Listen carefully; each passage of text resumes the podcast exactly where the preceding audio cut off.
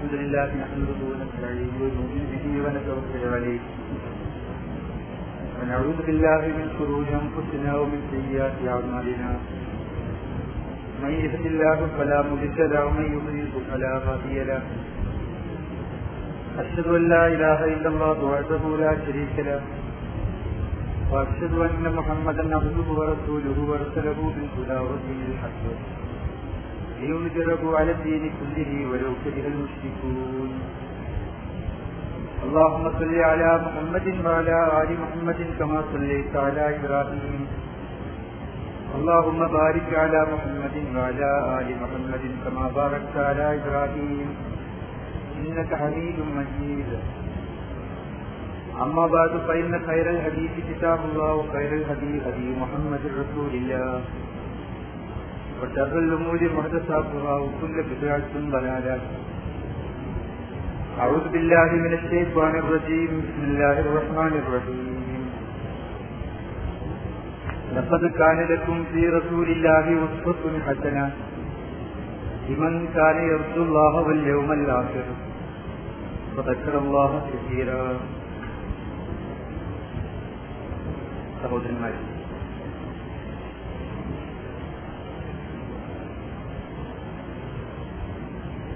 അള്ളാഹുവിന്റെ അടിമകൾക്ക് മതനിയമങ്ങൾ വിശദീകരിക്കാനായി അനേകം പ്രവാചകന്മാരെ അള്ളാഹു നിയോഗിച്ചു. ഈ പ്രവാചകന്മാരിൽ ഏറ്റവും അവസാനം നിയുക്തനായത് മുഹമ്മദ് മുസ്തഫ സല്ലല്ലാഹു അലൈഹി വസല്ലമയാണ്. അദ്ദേഹത്തിന്റെ ജീവിതം എക്കാലത്തുമുള്ള മനുഷ്യർക്ക് സത്യത്തിന്റെ വഴികാട്ടിയ, വിശുദ്ധ ഖുർആനിന്റെ അടിസ്ഥാനത്തിൽ ഒരു മനുഷ്യന്റെ ജീവിതം എങ്ങനെയൊക്കെ ചിട്ടപ്പെടുത്തേണ്ടതുണ്ടോ അങ്ങനെയെല്ലാം ചിട്ടപ്പെടുത്തപ്പെട്ടതായിരുന്നു അവിടുത്തെ മഹനീയമായ 23 വർഷക്കാലം നീണ്ടു നിന്ന ജീവിതം. പിന്നീട് വരാൻ പോകുന്ന മുഴുവൻ മനുഷ്യതല സമുദായത്തിനും ആ ജീവിതത്തിൽ മാതൃകയുണ്ടായിരുന്നു. എന്ത് വിശ്വസിക്കണം, എന്തു പ്രവർത്തിക്കണം, ജീവിതത്തിലെ മറ്റു വ്യവഹാരങ്ങൾ എങ്ങനെയൊക്കെ ആയിരിക്കണമെന്ന് പ്രവാചകന്റെ ജീവിതം വ്യക്തമായി മാതൃക കാണിക്കുകയുണ്ടായിരുന്നു. അദ്ദേഹത്തിന്റെ ജീവിതകാലത്ത് മതമായി മനുഷ്യർക്ക് എന്തൊക്കെ പഠിപ്പിക്കപ്പെടേണ്ടതുണ്ടായിരുന്നു അതൊക്കെ പഠിപ്പിക്കപ്പെടുകയും ചെയ്തു. മതത്തിൽ യാതൊന്നും ബാക്കി വയ്ക്കാതെ അദ്ദേഹം കടന്നുപോയി. എല്ലാത്തിനും മാതൃക കാണിച്ചുകൊണ്ടത്, കൽപ്പിക്കേണ്ടത് കൽപ്പിച്ചു, നിരോധിക്കേണ്ടത് അവിടുന്ന് നിരോധിക്കുകയും ചെയ്തു. അള്ളാഹു ഇക്കാര്യം പ്രവാചകന്റെ ജീവിതകാലത്ത് തന്നെ വ്യക്തമായി വിശുദ്ധ ഖുർആനിലൂടെ അതിന്റെ വചനങ്ങളിലൂടെ മനുഷ്യ സമൂഹത്തെ അറിയിക്കുകയും അല്യവും അക്മൽത്തിലക്കും ദീനക്കും വാക്വം സ്വാലിക്കും ഞമത്തി വറദീത്തുലക്കും ഇസ്ലാമ ദീന എന്ന വചനം ഇതിന്റെ വ്യക്തമായ ഉദാഹരണങ്ങളിലൊന്നാണ്. ഇന്ന് നിങ്ങൾക്ക് നിങ്ങളുടെ മതം ഞാൻ പൂർത്തിയാക്കി തന്നിരിക്കുന്നു എന്ന് അല്ലാഹു പ്രസ്താവിക്കുകയാണ് ഈ വചനത്തിലൂടെ. മുഹമ്മദ് മുസ്തഫ സല്ലല്ലാഹു അലൈഹി വസല്ലമയുടെ ജീവിതകാലത്ത് മതപരമായി മനുഷ്യർക്ക് ലഭിക്കേണ്ടതായ മുഴുവൻ കാര്യങ്ങളും പരിപൂർണമായി പഠിപ്പിക്കപ്പെട്ടിട്ടുണ്ട് എന്ന് ഖുർആൻ വ്യക്തമാക്കുകയാണ്. ഏതൊരു പ്രവാചകനും അദ്ദേഹം തന്റെ സമുദായത്തിന് പഠിപ്പിക്കേണ്ടതായ കാര്യങ്ങൾ പഠിപ്പിക്കാതെ പോവുകയില്ല എന്ന പ്രവാചകന്റെ പ്രസ്താവനയും ഇതിലേക്ക് വിളിച്ചു നൽകുന്നതാണ്. മാ ബഅസല്ലാഹു മിൻ നബിയ്യിൻ ഇല്ലാ കാന ഹഖൻ അലൈഹി അൻ യദുല്ല ഉമ്മതഹു അലാ ഖൈരി മാ യഅലമുഹു. അദ്ദേഹത്തിന് അറിയുന്ന പുണ്യമാണെന്ന് നല്ലതാണെന്ന് ഏതൊരു പ്രവാചകനും അറിയാവുന്ന തന്റെ സമുദായത്തിന് വേണ്ട നല്ല കാര്യങ്ങൾ അവർക്ക് പഠിപ്പിച്ചു കൊടുക്കേണ്ടത് അള്ളാഹു നിയോഗിച്ച ഏതൊരു നബിയുടെയും ബാധ്യതയായിരുന്നു എന്നാണ് റസൂലുള്ള പറയുന്നത്. അപ്പൊ ഈ ബാധ്യത നിർവഹിച്ചുകൊണ്ടാണ് മുഹമ്മദ് മുസ്തഫ സല്ലല്ലാഹു അലൈഹി വസല്ലം ലോകത്തോട് വിട പറഞ്ഞത് എന്നാണ് മുസ്ലിങ്ങൾ വിശ്വസിക്കുന്നത്. മതമായി, മതവിശ്വാസമായി, കർമ്മമായി, ആചാരമായി എന്തൊക്കെ പഠിപ്പിക്കേണ്ടതുണ്ടോ അത് പഠിപ്പിച്ചുകൊണ്ടാണ് അവിടുന്ന് പോയത് എന്ന് പ്രവാചകനെ പറ്റി വിശ്വസിക്കുന്നതാണ്. യഥാർത്ഥത്തിൽ ഖുർആനിനോടും പ്രവാചകന്റെ വചനങ്ങളോടും ഏറ്റവും യോജിക്കുന്ന മാർഗം എന്നുകൂടി നാം മനസ്സിലാക്കുക. നമ്മുടെ മതാധ്യാപകനായ, മതപരമായി നമുക്ക് നേതൃത്വം നൽകിയ നമ്മുടെ ആത്മീയ നേതാവായ മുഹമ്മദ് മുസ്തഫ സല്ലല്ലാഹു അലൈഹി വസല്ലമയെ സ്നേഹിക്കേണ്ടതും ഈ സന്ദേശവാഹകനായ പ്രവാചകനെ മാതൃകയാക്കേണ്ടതും മുസ്ലിംകളുടെ കടമയാണ്. പ്രവാചകനെ സ്നേഹിക്കേണ്ടത് എങ്ങനെ എന്നും അവിടുന്ന് പഠിപ്പിച്ചിട്ടുണ്ട്. പ്രവാചകൻ തന്റെ സ്വന്തം ശരീരത്തെക്കാൾ നബി ഒരു മനുഷ്യന് ഇഷ്ടപ്പെട്ടവനായിരിക്കണമെന്നാണ് അവിടുന്ന് തന്നെ പറയുകയുണ്ടായത്. ഒരിക്കൽ ഉമർ റളിയല്ലാഹു അൻഹുവിന്റെ കരം ഗ്രഹിച്ചുകൊണ്ട് തിരുനബി സല്ലല്ലാഹു അലൈഹി വസല്ലമ ഉമറിന്റെ കരം പിടിച്ചു, കൈ പിടിച്ചു. എന്നിട്ട് അദ്ദേഹത്തോട് സംസാരിക്കാൻ തുടങ്ങി. ഉമർ റളിയല്ലാഹു അൻഹു നബിയോട് പറഞ്ഞു, താങ്കൾ എനിക്ക് എല്ലാ വസ്തുക്കളെക്കാളും ഇഷ്ടപ്പെട്ടയാളാണ്, എന്നെ കഴിച്ചാൽ താങ്കളാണ് എനിക്ക് ലോകത്തെ ഏറ്റവും ഇഷ്ടപ്പെട്ടയാൾ എന്ന് ഉമർ റളിയല്ലാഹു അൻഹു നബിയോട് പറഞ്ഞു. അപ്പൊ ഉമറിനോട് നബി സല്ലല്ലാഹു അലൈഹി വസല്ലം പറയുകയുണ്ടായി, വല്ലദീ നഫ്സീ ബിയദിഹി ഹത്താ അകൂന ഹബ്ബ ഇലൈക മിൻ നഫ്സിക്, നിന്നേക്കാൾ, നിന്റെ സ്വന്തം ശരീരത്തെക്കാൾ ഞാൻ ഇഷ്ടപ്പെട്ടവനാകുന്നതുവരെ നീ യഥാർത്ഥ വിശ്വാസിയാവുകയില്ല എന്ന് പ്രവാചകൻ കൂടി. അപ്പൊ ഉമർ പറഞ്ഞു, റസൂലേ ഫൈനബുല്ലാൻ, ഇപ്പോൾ എനിക്ക് അങ്ങനെയാണ് തോന്നുന്നത്. ഇപ്പൊ ലോകത്തുള്ള മുഴുവൻ വസ്തുക്കളെക്കാളും എന്റെ സ്വന്തം ശരീരത്തെക്കാളും ഞാൻ ഇഷ്ടപ്പെടുന്നത് താങ്കളെയാണ്. വല്ലാഹി, തിരുനബി പറഞ്ഞു, ഫഖാല നബി സല്ലല്ലാഹു അലൈഹി വസല്ലം അൽ ആനയാവുന്നു. ഉമർ, ഇപ്പോൾ ശരിയായി, ഇപ്പോൾ നിന്റെ വിശ്വാസം ശരിയായി എന്നായിരുന്നു റസൂൽ പറഞ്ഞു. ലാ യുമിനു അഹദുക്കും ഹത്താ അകൂന അഹബ്ബ ഇലൈഹി മിൻ വാലിദിഹി വവലദിഹി വന്നാസി അജ്മഈൻ, സ്വന്തം മക്കളെക്കാൾ, മാതാപിതാക്കളെക്കാൾ, മുഴുവൻ മനുഷ്യന്മാരെക്കാൾ ഞാൻ അവന് പ്രിയങ്കരനാകുന്നതുവരെ നിങ്ങളിൽ ഒരാൾക്കും യഥാർത്ഥ വിശ്വാസിയാവാൻ കഴിയില്ല എന്ന് നബിതിരുമേനി പറയുന്നു. വവല്ലദി നഫ്സു മുഹമ്മദിൻ ബിയദിഹി ലാ യുമിനു അഹദുക്കും ഹത്താ അകൂന അഹബ്ബ ഇലൈഹി മിൻ വാലിദിഹി വവലദിഹി വന്നാസി അജ്മഈൻ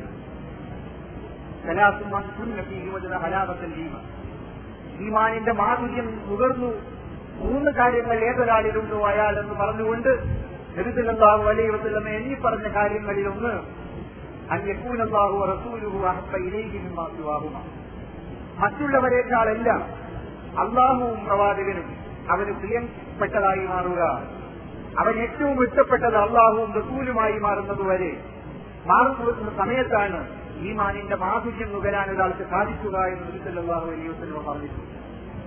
വിശുദ്ധ ഖുർആനിലും അന്നബിയ്യു ഔലാ ലിൽ മുഅ്മിനീന മിൻ അൻഫുസിഹിം എന്ന് പറഞ്ഞതാണ്.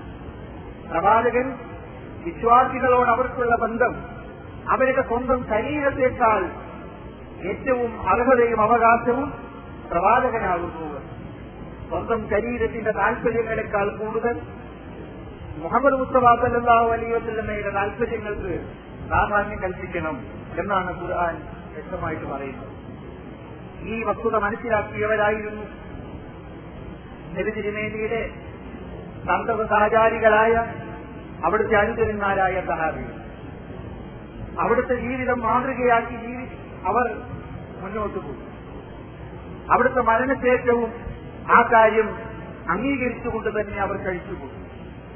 അവരിൽ പ്രമുഖന്മാരായ ആളുകളെല്ലാം അവരുടെ ജീവിതം ഒരു ത്യാഗമാക്കി മാറ്റുകയായിരുന്നു. അതിനവർക്ക് പ്രചോദനം ഈ സ്നേഹമാണ്. ആ സ്നേഹത്തിന്റെ മുമ്പിൽ അവരുടെ സർവ്വ താൽപര്യങ്ങളും അവർക്ക് ചെറുതായി പോകും.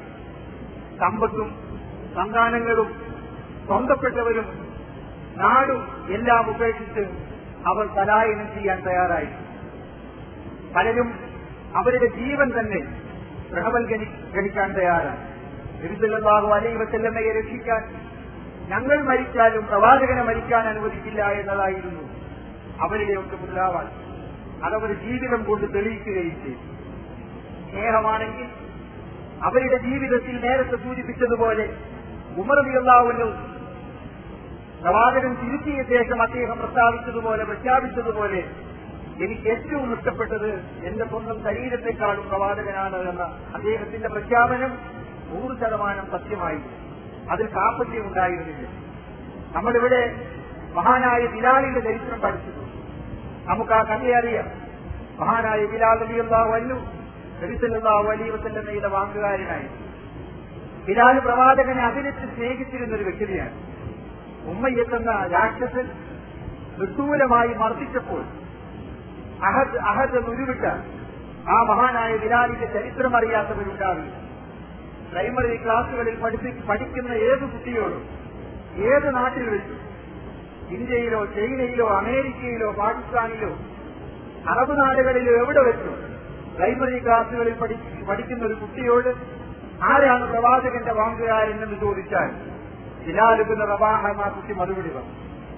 അത്ര പ്രസിദ്ധനായ ആ സഹാബി പ്രവാചകന്റെ മരണശേഷം ഖലീഫ അബൂബക്കറിന്റെ അടുത്ത് അബൂബക്കറിനോട് അദ്ദേഹം പറഞ്ഞു, യാ ഖലീഫത്ത് റസൂലില്ലാഹ് ഇന്നീ സമയത്ത് റസൂലുള്ളാഹി സ്വല്ലല്ലാഹു അലൈഹി വസല്ലം യഖൂൽ അഫ്ദൽ അമലിൽ മുഖീൻ ജിഹാദു ഫീ സബീലില്ലാഹ്. നബി സല്ലല്ലാഹു അലൈഹി വസല്ലം പറയുന്നത് ഞാൻ കേട്ടിട്ടുണ്ട്, ഒരു മൂമിനായ മനുഷ്യൻ ചെയ്യുന്ന ഏറ്റവും ശ്രേഷ്ഠമായ കർമ്മം ദൈവമാർഗത്തിലുള്ള സമരമാകുന്നു എന്ന് ബിലാൽ അബൂബക്കറിനോട് പറഞ്ഞു. അബൂബക്കർ ചോദിച്ചു, ഫമാ തശാഉ യാ ബിലാൽ, ബിലാൽ താങ്കൾ എന്താണ് ആഗ്രഹിക്കുന്നത്? قال اردت ان ارابط في سبيل الله حتى മരണം വരെ ദൈവമാർഗത്തിൽ സമരം ചെയ്യാനാണ് ഞാൻ ഉദ്ദേശിക്കുന്നത്. ഒരു പോരാളിയായി മരണം വരിക്കാനാണ് ഞാൻ ആഗ്രഹിക്കുന്നത് എന്ന് ബിലാൽ അബൂബക്കറിനെ അറിയിച്ചു. അബൂബക്കർ ചോദിച്ചു, മൻ യുഅദ്ദിനു ലനാ യാ ബിലാൽ, താങ്കൾ പോയാൽ ഞങ്ങൾക്ക് ആര് ബാങ്ക് വിളിക്കുമെന്നായിരുന്നു അബൂബക്കറിന് ചോദിക്കാനുണ്ടായിരുന്നു. ബിലാൽ പറഞ്ഞു, ലാ ഉഅദ്ദിനു ലി അഹദിൻ ബഅദ റസൂലി, പ്രവാചകന്റെ ശേഷം ഇനി ഒരാൾക്ക് വേണ്ടിയും ഞാൻ ബാങ്ക് വിളിക്കാൻ തയ്യാറല്ല എന്ന് ബിലാൽ അബൂബക്കറിനെ അറിയിച്ചു. അബൂബക്കർ ഉപദേശിക്കുന്നു, വലിയ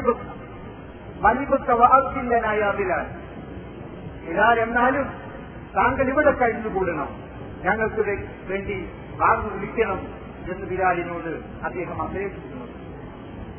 ബിലാൽ അബൂബക്കറിനെ ഞെട്ടിച്ചു കളഞ്ഞ മറുപടിയാണ് ബിലാലിൽ നിന്നും അബൂബക്കറിന് ലഭിച്ചത്. അദ്ദേഹം പറയുകയാണ്,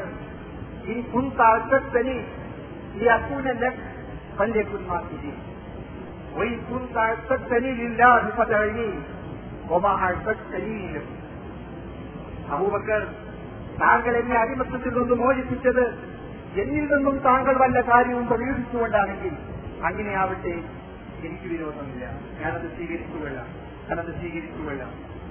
നേരെ മറിച്ച് അള്ളാഹുവിന് വേണ്ടിയായിരുന്നു താങ്കൾ എന്റെ അടിമത്തത്തിൽ നിന്ന് മോചിപ്പിച്ചതെങ്കിൽ, എന്നെ എന്റെ പാട്ടിന് വിട്ടേക്കണം എന്നായിരുന്നു അബൂബക്കറിനോട് ബിലാൽ പറഞ്ഞു. അബൂബക്കർ പറഞ്ഞു, ഞാൻ അള്ളാഹുവിന് വേണ്ടിയാണ് ഞാൻ അടിമത്തത്തിൽ നിന്നും നിന്നെ മോചിപ്പിച്ചത്, ഉമ്മയ്യത്തിൽ നിന്നും വിലക്ക് വാങ്ങി നിന്നെ മോചിപ്പിച്ചത് അള്ളാഹുവിന് വേണ്ടിയായിരുന്നു, നിന്റെ ഇഷ്ടം പോലെ ചെയ്യുക എന്ന് ബിലാലിനോട്. ബിലാൽ ശരിയായിലേക്ക് പല നാടുകളിലും പല യുദ്ധങ്ങളിലും അദ്ദേഹം പങ്കെടുത്തു. അങ്ങനെയാണ് ഷാം സന്ദർശിക്കാൻ, സിറിയ സന്ദർശിക്കാൻ മഹാനായ ഉമർ റളിയല്ലാഹു അൻഹു എത്തിപ്പെട്ടത്. ഷാമിൽ ഉമർ എത്തിയപ്പോൾ ആളുകളൊക്കെ ആഗ്രഹം പ്രകടിപ്പിച്ചു, ബിലാലിന്റെ വാങ്ങ് കേൾക്കണമെന്ന്. ബിലാലിനോട് വാങ്ങ് വിളിക്കാൻ പറഞ്ഞു. അതിനു മുമ്പും ബിലാൽ വാങ്ങ് വിളിക്കുമ്പോൾ അദ്ദേഹം അശ്ഹദു അന്ന മുഹമ്മദൻ എന്ന് പറയുമ്പോൾ കരയുകയായിരുന്നു. അന്ന് നിർബന്ധത്തിന് വഴങ്ങി ബിലാൽ വാങ്ങ് വിളിച്ചു. ബിലാലിന്റെ പരസ്യമായ അവസാനത്തെ വാങ്ങ് എന്നാണ് ചരിത്രം ഇതിന് വിശേഷിപ്പിക്കുന്നത്. രാവിലെ അദ്ദേഹം വാങ്ങ് വിളിക്കാൻ തുടങ്ങിയപ്പോൾ മുഹമ്മദ് മുസ്തഫ സല്ലല്ലാഹു അലൈഹി വസല്ലമയുടെ അനുയായികൾ സഹാബിമാരുമായിരുന്ന ആളുകൾ പൊട്ടിപ്പൊട്ടി കരഞ്ഞുപോയി. ഏറ്റവും കൂടുതൽ അന്ന് നിലവിളിച്ചത്, കരഞ്ഞത് ഉമർ റളിയല്ലാഹു അൻഹു ആയിരുന്നു, ഖലീഫയായിരുന്നു എന്ന് ചരിത്രം രേഖപ്പെടുത്തിയിട്ടുണ്ട്. എന്താണ് സംഗതി? മുഹമ്മദ് നബിയുടെ പേരുച്ചരിക്കാൻ മഹാനായ ബിലാലിന് അതുച്ചരിക്കുമ്പോൾ പ്രവാചകനെ ഓർമ്മ വരികയും അദ്ദേഹം കരയുകയും ചെയ്യും. ഇത്രയ്ക്ക് സ്നേഹമാണ് മഹാനായ ബിലാലിന് നബി സല്ലല്ലാഹു അലൈഹി വസല്ലമയോടുണ്ടായി. ഇതൊരു ബിലാലിന്റെ മാത്രം കഥയല്ല, അനേകം ആളുകളുടെ ചരിത്രമാണ്. അവരെല്ലാം നബിയെ അതിനെ സ്നേഹിച്ചു, അവരാദരിച്ചു, അവര് ബഹുമാനിച്ചു. ആ പ്രവാചകന്റെ കൽപ്പനകൾ ജീവിതത്തിൽ പകർന്നു. അദ്ദേഹത്തിന്റെ നിർദ്ദേശങ്ങൾ അനുസരിച്ച് അവർ ജീവിച്ചു. അവർ ഉറച്ചു വിശ്വസിച്ചിരുന്നു ഈ പ്രവാചകൻ ഞങ്ങൾക്ക് മതത്തിന്റെ മുഴുവൻ കാര്യങ്ങളും പഠിപ്പിച്ചു തന്നിട്ടുണ്ട്, ഒന്നും അദ്ദേഹം മാറ്റിവെച്ചിട്ടില്ലെന്ന്. അതുകൊണ്ട് തന്നെ ഖുർആനിന്റെ കൽപ്പന അനുസരിച്ച് അവർ പ്രവാചകന്റെ ശരിയായ അനുയായികളായി ജീവിക്കുകയായിരുന്നു. അള്ളാഹുവിന്റെ മാർഗം ഇതാണ്, ഇതാണ്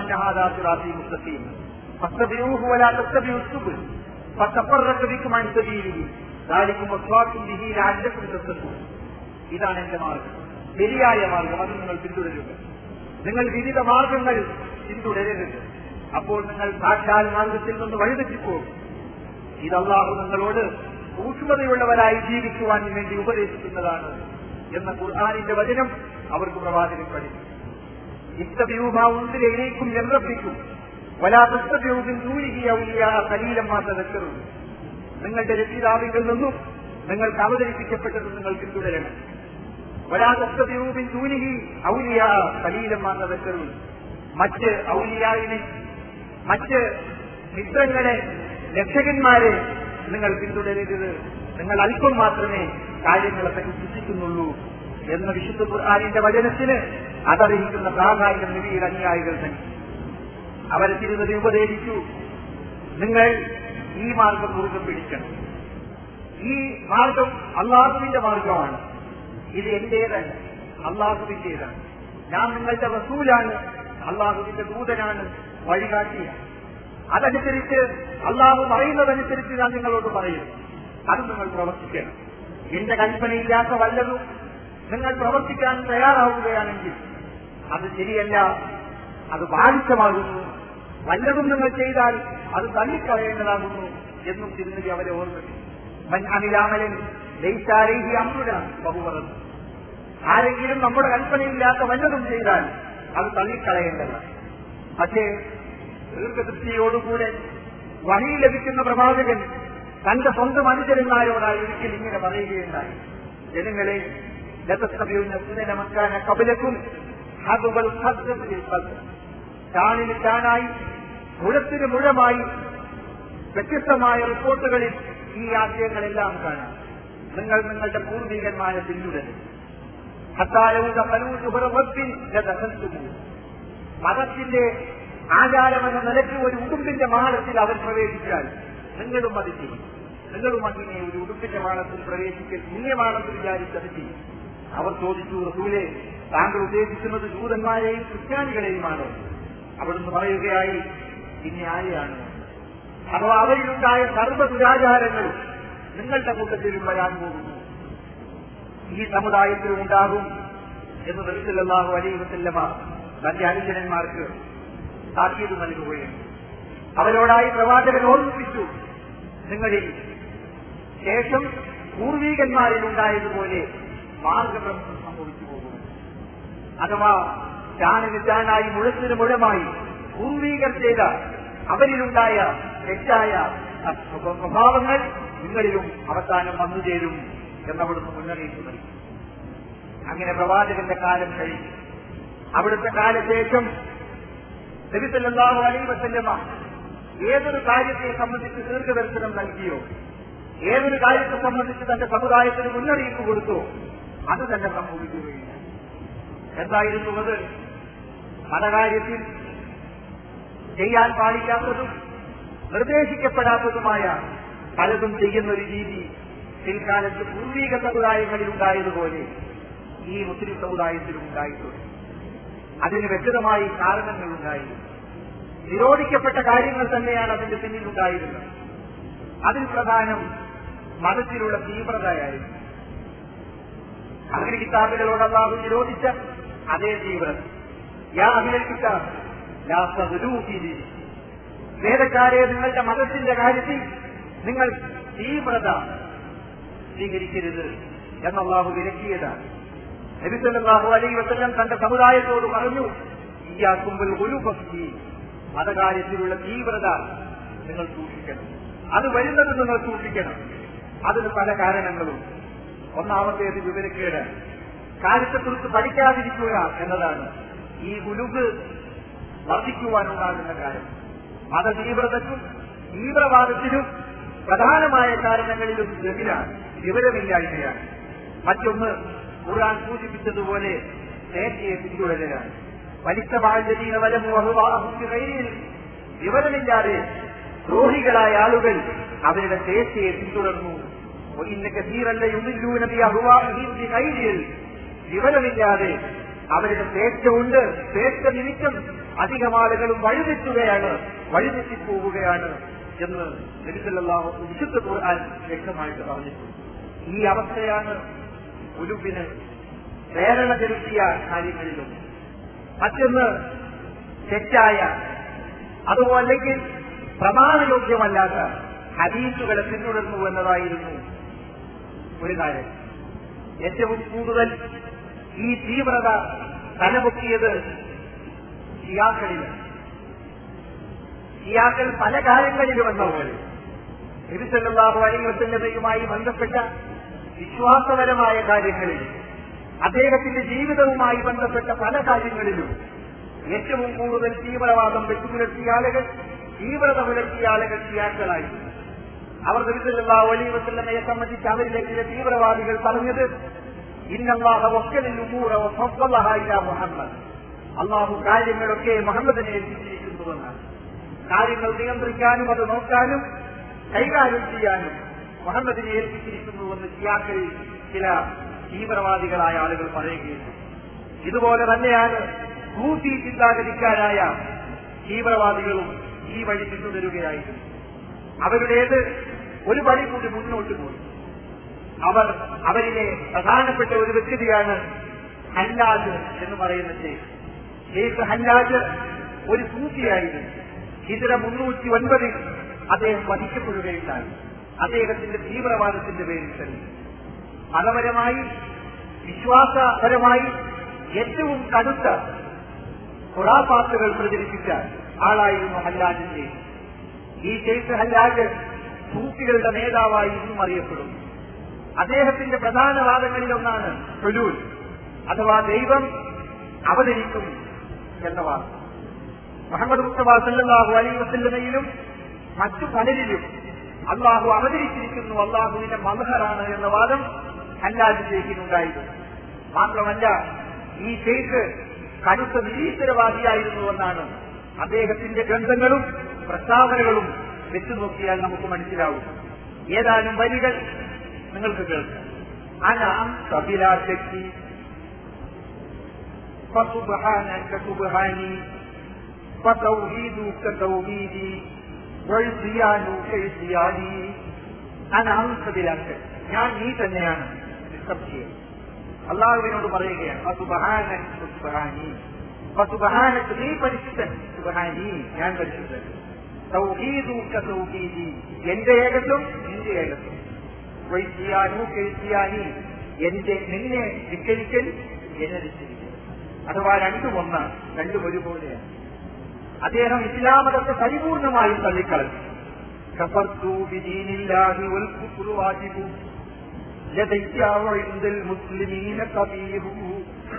അദ്ദേഹം പറയുന്നത് അള്ളാഹുവിന്റെ മതത്തെ ഞാൻ നിഷേധിച്ചു, ഒരു കുഫ്റു വാജിബു ഈ നിഷേധം നിർബന്ധമാകുന്നു, വൈദൽ മുസ്ലിമീന കബീഹു മുസ്ലിം സാധാരണക്കാരുടെ അടുത്ത് അത് വളരെ മോശപ്പെട്ട കാര്യമാണ്. അദ്ദേഹം ക്രിസ്ത്യാനിയായി മരിക്കാൻ ഭയപ്പെടുന്നില്ല എന്ന് അദ്ദേഹത്തിന്റെ വരികൾ സാക്ഷിയായി നമുക്ക് പറയാം.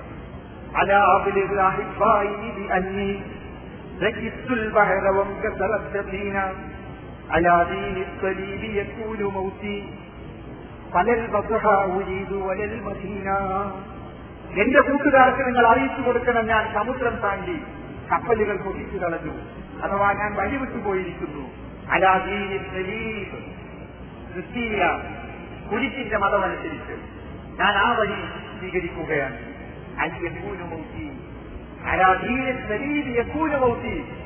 കുരിശ് മതമനുസരിച്ച് ആയിരിക്കട്ടെ എന്റെ മരണം. വലൽ മസുഹാവീദ് വലൽ മദീന, ഞാൻ മദീനയോ മക്കയോ ഉദ്ദേശിക്കുന്നു, ഞാൻ ബസ്റ ഉദ്ദേശിക്കുന്നില്ല, ഉദ്ദേശം മക്കയാണ്, അതുപോലെ മദീനയും ഞാൻ ഉദ്ദേശിക്കുന്നില്ല. എനിക്ക് ദീനുൽ സലീം അനുസരിച്ച് മരിക്കാൻ മതി, അതാണ് എനിക്ക് അഭിലാഷം. ഇത്രമാത്രം കടുത്ത തീവ്രതയാണ് ഹല്ലാജിലേക്ക് വിട്ടുവീഴ്ത്തിയിരുന്നത്. അയാളുടെ വാദം അന്ന മുഹമ്മദൻ ഹുവൽ മദ്ഹറുല്ലദീ ഹജ്ജ ഫീഹി ഇലാഹ് എന്നായിരുന്നു. മുഹമ്മദ് മുസ്തഫ അല്ലാഹു അവതരിക്കുന്ന മദ്ഹറാകുന്നു. അവതാര പുരുഷന്മാരിലുള്ള വിശ്വാസമുണ്ടല്ലോ ചില മതങ്ങളിൽ, അതിന്റെ തനി പകർപ്പാണ് അല്ലാജിലേക്ക് പ്രചരിപ്പിച്ചിരുന്നത്. ഈ അല്ലാജിലേക്ക് ഇതര 309 ഉന്നതന്മാരായ പണ്ഡിതന്മാരുടെ മതവയനുസരിച്ച് കൂക്കിലേക്ക് എത്തപ്പെടുകയായിരുന്നു. അദ്ദേഹം വധിക്കപ്പെടുകയാണ് ചെയ്തത്. ഈ ഹല്ലാജാണ് മുഹമ്മദ് മുസ്തഫ സല്ലല്ലാഹു അലൈഹി വസല്ലമയെ സംബന്ധിച്ച് ഇന്ന് നമുക്ക് പരിചയമുള്ള ഒട്ടേറെ ഖുറാഫാത്തുകൾ ഈ സമുദായത്തിൽ പ്രചരിക്കുന്നു. മറ്റൊരാൾ ഇബ്നു അറബിയാണ്, ഇതുപോലെ ഒരു തീവ്രവാദി. ഇബ്നു അറബിയാണെങ്കിൽ കടുത്ത തീവ്രവാദിയായിരുന്നു. അദ്ദേഹം വഹദത്തുൽ വജൂദ് എന്ന സിദ്ധാന്തം പ്രചരിക്കുന്നു, അഥവാ അദ്വൈതവാദം. അദ്വൈതവാദവും അവതാരവാദവും ലയനവാദവും പ്രചരിപ്പിച്ച ഒരു ശൈഖായിരുന്നു ഇബ്നു അറബി. ലയനം അദ്വൈത സിദ്ധാന്തത്തിലുള്ള ഒരു വശമാണ്. അതായത് ഈശ്വരനിൽ ലയിച്ചു ചേരുക, ഞാനും നീയും ഒന്നായി ചേരുക എന്ന അവസ്ഥ. ഉള്ളതെല്ലാം ഉള്ളതല്ല, ഉള്ളതൊന്നോ ഉള്ളതുള്ളൂ, ഉള്ളതിന് നാശമില്ല എന്നൊക്കെ പറയുന്ന ആ ലയനവാദം. ഒന്ന്, എല്ലാം ഒന്നാണ്, എല്ലാറ്റിലും ദൈവത്തെ ദർശിക്കുന്ന സിദ്ധാന്തമുണ്ട്. ആ വഹദത്തുൽ വജൂദ് റുജൂലും പ്രചരിപ്പിച്ച ആളായിരുന്നു ഇബ്നു അറബി. ഇബ്നു അറബി ഇതുപോലെ തന്നെ മുഹമ്മദ് മുസ്തഫ സല്ലല്ലാഹു അലൈഹി വസല്ലമയെ സംബന്ധിച്ചും പ്രവാചകന്മാരെ കുറിച്ചും മറ്റു ഒലിമാരെ സംബന്ധിച്ചും അദ്ദേഹത്തിന് ഒരുപാട് വീക്ഷണങ്ങളുണ്ട്. അതിൽ പ്രധാനം ഏറ്റവും കാമിലായ മനുഷ്യൻ, അൽ ഇൻസാനുൽ കാമിൽ എന്നതാണ് അദ്ദേഹത്തിന്റെ പ്രധാനപ്പെട്ട ഒരു തത്വം. ഏറ്റവും പൂർണ്ണനായ മനുഷ്യൻ ആരാണ്? അല്ലാഹുവിന്റെ ഹഖ് മദ്ഹറായിട്ടുള്ള ആളാണ്. അതായത് ഹഖ് ഉദ്ദേശം അല്ലാഹുവാണ്. അല്ലാഹുവിന്റെ മദ്ഹറായിട്ടുള്ള ആളാണ് അവതരിക്കുന്ന ആളാരാണോ അതാണ് ഏറ്റവും പൂർണ്ണനായ മനുഷ്യൻ. അക്മലുഹാവുലായി മുഹമ്മദ്, അവരിൽ ഏറ്റവും പൂർണ്ണൻ മുഹമ്മദ് മുസ്തഫ സല്ലല്ലാഹു അലൈഹി വസല്ലമയാണ്. ഇതായിരുന്നു അദ്ദേഹത്തിന്റെ പ്രചാരണം. എല്ലാ അമ്പിയാക്കന്മാരും ആദ്യം മുതൽ അവസാനം വരെയുള്ള എല്ലാവരും മുഹമ്മദ് മുസ്തഫ സല്ലല്ലാഹു അലൈഹി വസല്ലമയുടെ നൂറിൽ നിന്നാണ് അതിന്റെ എല്ലാം ഉൽപ്പത്തി എന്ന് സിദ്ധാന്തിക്കുന്നതും ഈ ഇബ്നു അറബി തന്നെ. ഇബ്നു അറബി ഇങ്ങനെ കടുത്ത തീവ്രത ഈ കാര്യത്തിൽ മുഹമ്മദ് മുസ്തഫ സല്ലല്ലാഹു അലൈഹി വസല്ലമയുടെ നൂറാണ് ലോകത്തെ ഏറ്റവും ആദ്യം സൃഷ്ടിക്കപ്പെട്ടതെന്നും ആ നൂറിനെ പിന്തുടർന്നാണ് അറസുണ്ടാകുന്നതിന് മുമ്പ്, ലൗഹുണ്ടാകുന്നതിന് മുമ്പ്, കലമുണ്ടാകുന്നതിന് മുമ്പ് മുഹമ്മദ് മുസ്തഫയുടെ നൂറുണ്ടായിരുന്നു എന്ന പ്രചാരണം കൂടുതൽ സമൂഹത്തിൽ വിജയം മുഖേനയാണ് നടന്നിട്ടുള്ളത്. ഇബ്നു അറബിയുണ്ട്. ഈ ഇബ്നു അറബിയാണ് തീവ്രവാദികളിൽ പ്രധാനപ്പെട്ട മനുഷ്യൻ. ഈ ഇബ്നു അറബിയും അല്ലാഹു ശൈഖുമൊക്കെ കാണിച്ച വഴിയാണ് പിൽക്കാലത്ത് ചില ആളുകൾ സ്വീകരിച്ചത്. യഥാർത്ഥത്തിൽ ഇവിടെ നമുക്ക് മറ്റൊന്നുകൂടി മനസ്സിലാക്കാം. ഈ തീവ്രവാദം വ്യക്തിപരമായി മുഹമ്മദ് മുസ്തഫ സല്ലല്ലാഹു അലൈഹി വസല്ലമയിൽ ഈശ്വരത്വം ആരോപിക്കുന്നതായിരുന്നു. അതിന് പിന്നെ ആവശ്യം വ്യക്തി പൂജയിലേക്ക് നയിക്കുന്ന കുറേ സിദ്ധാന്തങ്ങൾ മറന്നുണ്ടാക്കുക എന്നതാണ്. അതിന് വഴിവെക്കുന്ന വിധം പിന്നീട് മലന്നു നടക്കും. അതിൽപ്പെട്ട ഒന്നാണ് മുഹമ്മദ് മുസ്തഫ സല്ലല്ലാഹു അലൈഹി വസല്ലമയുടെ ജന്മദിനാഘോഷത്തിന് വേണ്ടിയുള്ള ഏർപ്പാടുകൾ ചെയ്യപ്പെട്ടു. ആരാണ് യഥാർത്ഥത്തിൽ ഈ മൗലിദാഘോഷം, മുഹമ്മദ് മുസ്തഫ സല്ലല്ലാഹു അലൈഹി വസല്ലമയുടെ പേരിലുള്ള ഈ മൗലിദാഘോഷം ആരംഭിച്ചത് എന്ന് നമുക്ക് പരിശോധിക്കാം. ആരും സമ്മതിക്കുന്ന ഒരു യാഥാർത്ഥ്യമാണ്, മൗലിദ് കഴിക്കണം എന്ന് പുസ്തകമെഴുതുന്നവരും ഗ്രന്ഥരചന നടത്തിയവരും കഴിക്കണമെന്ന് ഉദ്ഘോഷിക്കുന്നവരും അത് പാടില്ലെന്ന് പറയുന്ന ആളുകളും യോജിക്കുന്ന ഒരു പോയിന്റുണ്ട്. അതെന്താണ്? മുഹമ്മദ് മുസ്തഫ സല്ലല്ലാഹു അലൈഹി വസല്ലമയോ അവിടുത്തെ സത്യജിതരായ അനുയായികളോ 3 നൂറ്റാണ്ട് വരെ ജീവിച്ച ലോക മുസ്ലിംകളിലെ പ്രമുഖന്മാരായ പണ്ഡിതന്മാരാരും ഈ മൗലിദ് എന്ന സമ്പ്രദായം ആഘോഷിച്ചിരുന്നില്ല എന്നതിൽ എല്ലാവരും യോജിച്ചു. അതാണ് ഈ കാര്യത്തിൽ ഏറ്റവും പ്രധാനമായി നാം മനസ്സിലാക്കേണ്ട ഒരു വസ്തുത.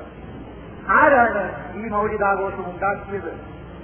മുഹമ്മദ് മുസ്തഫ സല്ലല്ലാഹു അലൈഹി വസല്ലമയുടെ പേരിൽ ജന്മദിനം ആഘോഷിക്കാൻ ആദ്യമായി ഏർപ്പാടുകൾ ചെയ്തത് 4-ാം നൂറ്റാണ്ടിൽ ഈജിപ്തിലെ ഫാത്തിമി ഭരണകൂടമായിരുന്നു. ഷിയാക്കളാണ്, ഫാത്തിമിയാക്കളാണ് ആദ്യം ഈ മൗലിദിന്റെ ഏർപ്പാട് നടത്തിയത്. അവരന്ന് ഏതാനും മൗലിദുകൾ രചിക്കുകയുണ്ടായി. ഒന്ന് അലിയുടെ പേരിൽ, ഒന്ന് ഹുസൈന്റെ പേര്, ഒന്ന് ഹസന്റെ പേര്, ഒന്ന് ഫാത്തിമത്ത് സഹറായുടെ പേര്, ഒന്ന് അന്ന് ഭരണം നടത്തിയിരുന്ന ഈജിപ്ത് ഭരിച്ചിരുന്ന ഫാത്തിമിയ ഭരണകൂടത്തിന്റെ ഖലീഫയുടെ പേര്, ഒന്ന് മുഹമ്മദ് മുസ്തഫ സല്ലല്ലാഹു അലൈഹി വസല്ലമയുടെ പേര്. അതിനുശേഷം ഈർപ്പൽ ഭരിച്ചിരുന്ന ചക്രവർത്തി അവിടുത്തെ രാജാവ് മുസഫർ എന്നയാളും 7-ാം നൂറ്റാണ്ടിൽ ഈ മൗലിദ് എന്ന ഏർപ്പാടുണ്ട്. ഇബ്നു ദഹിയ എന്ന ഒരാള് ഒരു മൗലിദ് ഗ്രന്ഥം അദ്ദേഹത്തിന് സമ്മാനിക്കുകയും ആ മൗലിദ് ഗ്രന്ഥം പാരായണം ചെയ്യപ്പെടുന്ന സ്ഥിതി അദ്ദേഹം നടപ്പാക്കുകയും ചെയ്തു എന്നാണ് പറയുന്നത്. അപ്പൊ 3 നൂറ്റാണ്ട് വരെ ഈ സമ്പ്രദായം മുസ്ലിം ലോകത്ത് നിലവിലുണ്ടായിരുന്നില്ല എന്ന കാര്യത്തിൽ എല്ലാവരും യോജിക്കുന്നു. നാം മനസ്സിലാക്കേണ്ട ഒരു വസ്തുതയാണ്. അപ്പൊ 3 നൂറ്റാണ്ട് വരെ ഈ സമ്പ്രദായം മുസ്ലിം ലോകത്ത് നടപ്പിലില്ലെങ്കിൽ എന്തായാലും അത് മതപരമായ ഒരാചാരമാണ് എന്ന് പറയാൻ എഴുതുകൊള്ളുന്നു. ഇത് നമ്മുടെ സുഹൃത്തുക്കളായ മൗലിദ് ആഘോഷം അനിവാര്യമായ ഒരു കാര്യമാണെന്ന് പ്രസ്താവിക്കുകയും പ്രസ്താവനകൾ പുറപ്പെടുവിക്കുകയും അത് നബിയെ സ്നേഹിക്കേണ്ട വഴിയാണ് എന്ന് ഉദ്ഘോഷിക്കുകയും ചെയ്യുന്ന ആളുകളെല്ലാം അംഗീകരിക്കുന്നത് കൂടിയാണ് എന്ന് നാം മനസ്സിലാക്കണം. മലയാളത്തിൽ തന്നെ ചില പ്രസിദ്ധീകരണങ്ങളിൽ ഇത്ര 3 നൂറ്റാണ്ട് വരെ ഈ സമ്പ്രദായം മുസ്ലിം ലോകത്ത് നടപ്പുണ്ടായിരുന്നില്ല എന്ന് വ്യക്തമാക്കിയതായി നമുക്ക് കാണാം.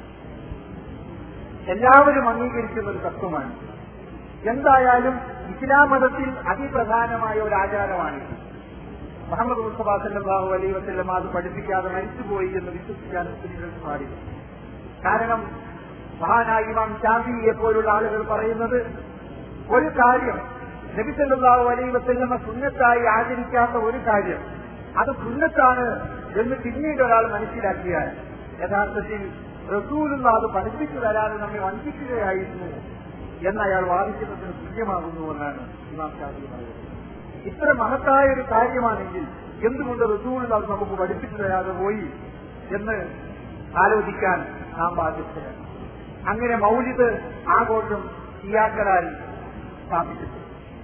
ശേഷം മറ്റു ചില രാജാക്കന്മാരും ഖലീഫുമാരും അതിന്റെ പ്രചാരകന്മാരാണ്. കുറേയധികം പണ്ഡിതന്മാരും മൗലിദ് സുന്നത്താണ്, ആവശ്യമാണ്, ചെയ്യേണ്ടതാണ് എന്നൊക്കെ വാദിക്കാൻ തുടങ്ങി. യഥാർത്ഥത്തിൽ ഈ മൗലിദിനെ സംബന്ധിച്ച് ചില കാര്യങ്ങൾ നാം പരിശോധിക്കേണ്ടതായിട്ടുണ്ട്. ഒന്ന്, നബി സല്ലല്ലാഹു അലൈഹി വസല്ലം അത് നിർദ്ദേശിച്ചുവോ എന്നതാണ്. നിർദ്ദേശിച്ചില്ല എന്ന കാര്യത്തിൽ ആർക്കും തർക്കമില്ല. കാരണം നിർദ്ദേശിച്ചിരുന്നുവെങ്കിൽ അതിന് വ്യക്തമായ രേഖകൾ കാണുന്നതാണ്. യാതൊരു രേഖയും അതിന്. ഇനി മൗലിദുകൾ ഉണ്ടാക്കിയപ്പോൾ മറ്റൊരു പ്രശ്നവും കൂടി അദ്ദേഹം എന്താണെന്ന് ചോദിച്ചാൽ, ഒട്ടേറെ കള്ളക്കഥകൾ അവിടെ തലം പിടിക്കുകയായിരുന്നു. വൃത്തികേടുകളാണ് പല മൗലിദ് ഗ്രന്ഥങ്ങളിലും നാം കാണുന്നത്. ഇല്ലാത്ത തെറ്റായ ആശയങ്ങൾ പ്രചരിപ്പിക്കുന്നു എന്നത് മാത്രമല്ല, പ്രവാചകനെയും പ്രവാചകത്വത്തെയും ഇടിച്ചു താഴ്ത്തുന്ന വിധത്തിലാണ് പല മൗലിദ് ഗ്രന്ഥങ്ങളിലും പല ഹിക്കായത്തുകളും കഥകളും ഉദ്ധരിക്കപ്പെട്ടിട്ടുള്ളത്. സഹാബി പറഞ്ഞതുപോലെ അധികം കാതികന്മാർ, വഴു പറയുന്ന ആളുകളുടെയും കയ്യിലുള്ള ഈ മൗലിദ് ഗ്രന്ഥങ്ങളിൽ ഓടപ്പെടുന്ന അധിക കാര്യങ്ങളും അക്സറുമാതിയായി മുഖ്യജീവിതത്തിലാണ്.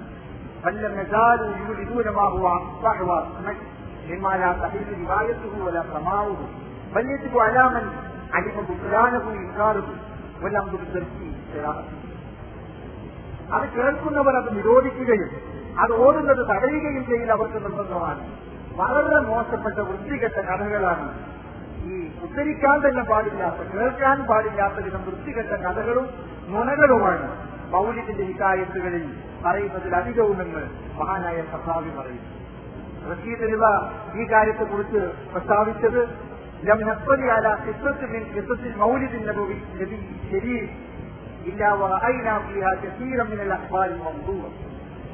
നിർമ്മിതമായ പ്രവാചകനെ കുറിച്ച് നിർമ്മിച്ചുണ്ടാക്കപ്പെട്ട കള്ളക്കഥകൾ ധാരാളമായി നാം കാണുന്നു മൗലിദിന്റെ കഥകൾ പരിശോധിക്കുമ്പോൾ എന്നാണ് അദ്ദേഹം പറയുന്നത്. നബി സല്ലല്ലാഹു അലൈഹി വസല്ലം നിരോധിച്ച പലതും ആ കൂട്ടത്തിലുണ്ട്. പ്രധാനമായി നാം മനസ്സിലാക്കേണ്ടത് അവിടുന്ന് പറഞ്ഞത്, എന്നെ നിങ്ങൾ അമിതമായി പുകഴ്ത്തരുത്. മൗലിദിന്റെ ലക്ഷ്യം തന്നെ പ്രവാചകനെ അമിതമായി വാഴ്ത്തലാണ്. റസൂലുള്ള തന്റെ സഹാബിമാരോട് നിർദ്ദേശിച്ചത് ലാ തുസ്റൂനി കമാ അസ്റത്തിൽ നസാറ ഈസബിൻ മറിയം.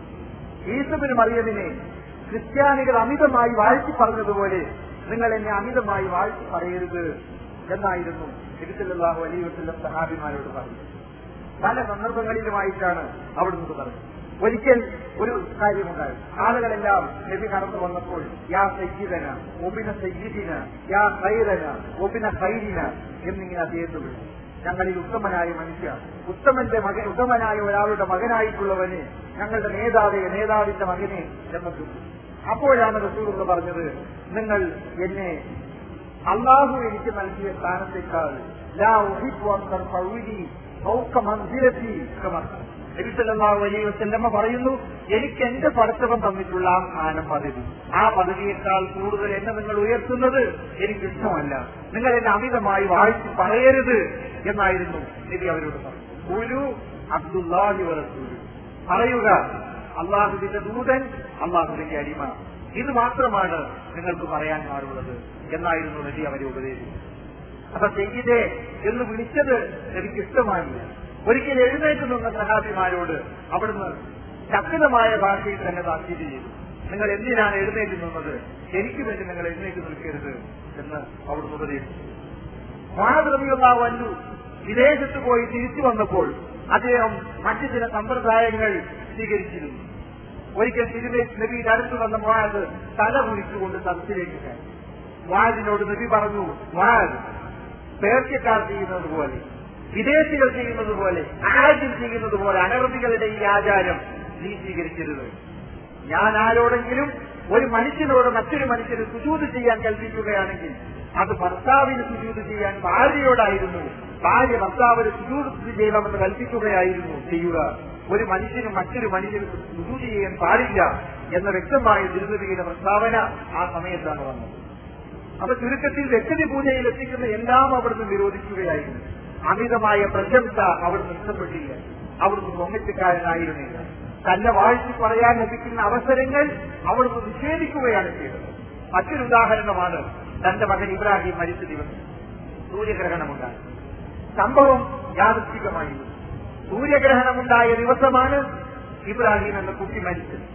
ആളുകൾ പറഞ്ഞു, മുഹമ്മദ് നബിയുടെ പുത്രൻ ഇബ്രാഹിം മരിച്ചതുകൊണ്ടാണ് ഇന്ന് സൂര്യഗ്രഹണമുണ്ടായതെന്ന്. നബി സല്ലല്ലാഹു അലൈഹി വസല്ലം ആ ബഹുമതി തനിക്കിരിക്കട്ടെ എന്ന് വിചാരിച്ച് ശാന്തനായിരുന്നില്ല. അവിടുന്ന് മിമ്പറിൽ കയറി ജനങ്ങളോട് പ്രസംഗിച്ചു. ജനങ്ങളെ, ഇന്ന ശംസ വൽ ഖമറ ആയതാനി മിൻ ആയാതില്ലാ ലാ യൻഖസിഫാനി ബി മൗതി അഹദിൻ വലാ നിഹയ. സൂര്യനും ചന്ദ്രനും അള്ളാഹുവിന്റെ ദൃഷ്ടാന്തങ്ങളിൽപ്പെട്ട രണ്ട് ദൃഷ്ടാന്തങ്ങളാണ്. ആരെങ്കിലും മരിച്ചതിനോ ജനിച്ചതിനോ അതിന് ഗ്രഹണം ബാധിക്കില്ല. അങ്ങനെ ഗ്രഹണം ബാധിച്ചാൽ നിങ്ങൾ നമസ്കരിക്കണം എന്ന് നബി സല്ലല്ലാഹു അലൈഹി വസല്ലം ജനങ്ങളെ ഉപദേശിച്ചു. അത് ഈ ബഹുമതി ഏറ്റുവാങ്ങുക നബിക്ക് ഇഷ്ടമായിരുന്നില്ല എന്നതാണ്. എന്നിട്ട് നോക്കുക, മൗലിദ് കഥകൾ പുറത്തു വന്നപ്പോൾ തെറ്റായ ഒരുപാട് പ്രസ്താവനകൾ കൂട്ടത്തിലുണ്ടായിരുന്നു. അതിലൊന്നാണ് ജാബിറിൽ നിന്ന് നിവേദനം ചെയ്യപ്പെട്ട ഒരു ഹദീസിന്റെ രൂപത്തിൽ നബി സല്ലല്ലാഹു അലൈഹി വസല്ലമയോടുള്ള ചോദ്യവും ഉത്തരവും. ഞാൻ അതിന്റെ ചുരുക്കം മാത്രം പറയുകയാണ്. ജാബിർ നബിയോട് ചോദിച്ചത്രേ, റസൂലേ, ഏറ്റവും ആദ്യത്തെ സൃഷ്ടി ഏതാകുന്നുവെന്ന്. അക്ബർനി എന്ന അബ്ബലിക്കെയും കനകഹുള്ള അബ്ബലിയ, എല്ലാ വസ്തുക്കളുടെയും മുമ്പ് അള്ളാഹു സൃഷ്ടിച്ച സൃഷ്ടി ഏതാണ് എന്ന് ജാബിർ ചോദിച്ചു. റസൂൽ മറുപടി പറഞ്ഞത്രേ, അത് സ്ഥലത്തെ കബറിയായി നൂറിനെ വിജിക്ക, നിന്റെ പ്രവാചകന്റെ പ്രകാശമാണ്, മുഹമ്മദ് നബിയുടെ നൂറാണ് എല്ലാ വസ്തുക്കളുടെയും മുമ്പ് അള്ളാഹു സൃഷ്ടിച്ചത് എന്ന് നബി മറുപടി പറഞ്ഞുവെന്ന ഈ ഒരു കള്ള റിപ്പോർട്ടാണ് യഥാർത്ഥത്തിൽ ഈ മൗലിദവാദികൾക്ക് തെളിവ്. സത്യത്തിൽ ഇത് ഒരു ഹദീസാണെന്ന് തന്നെ പറയാൻ പറ്റില്ല.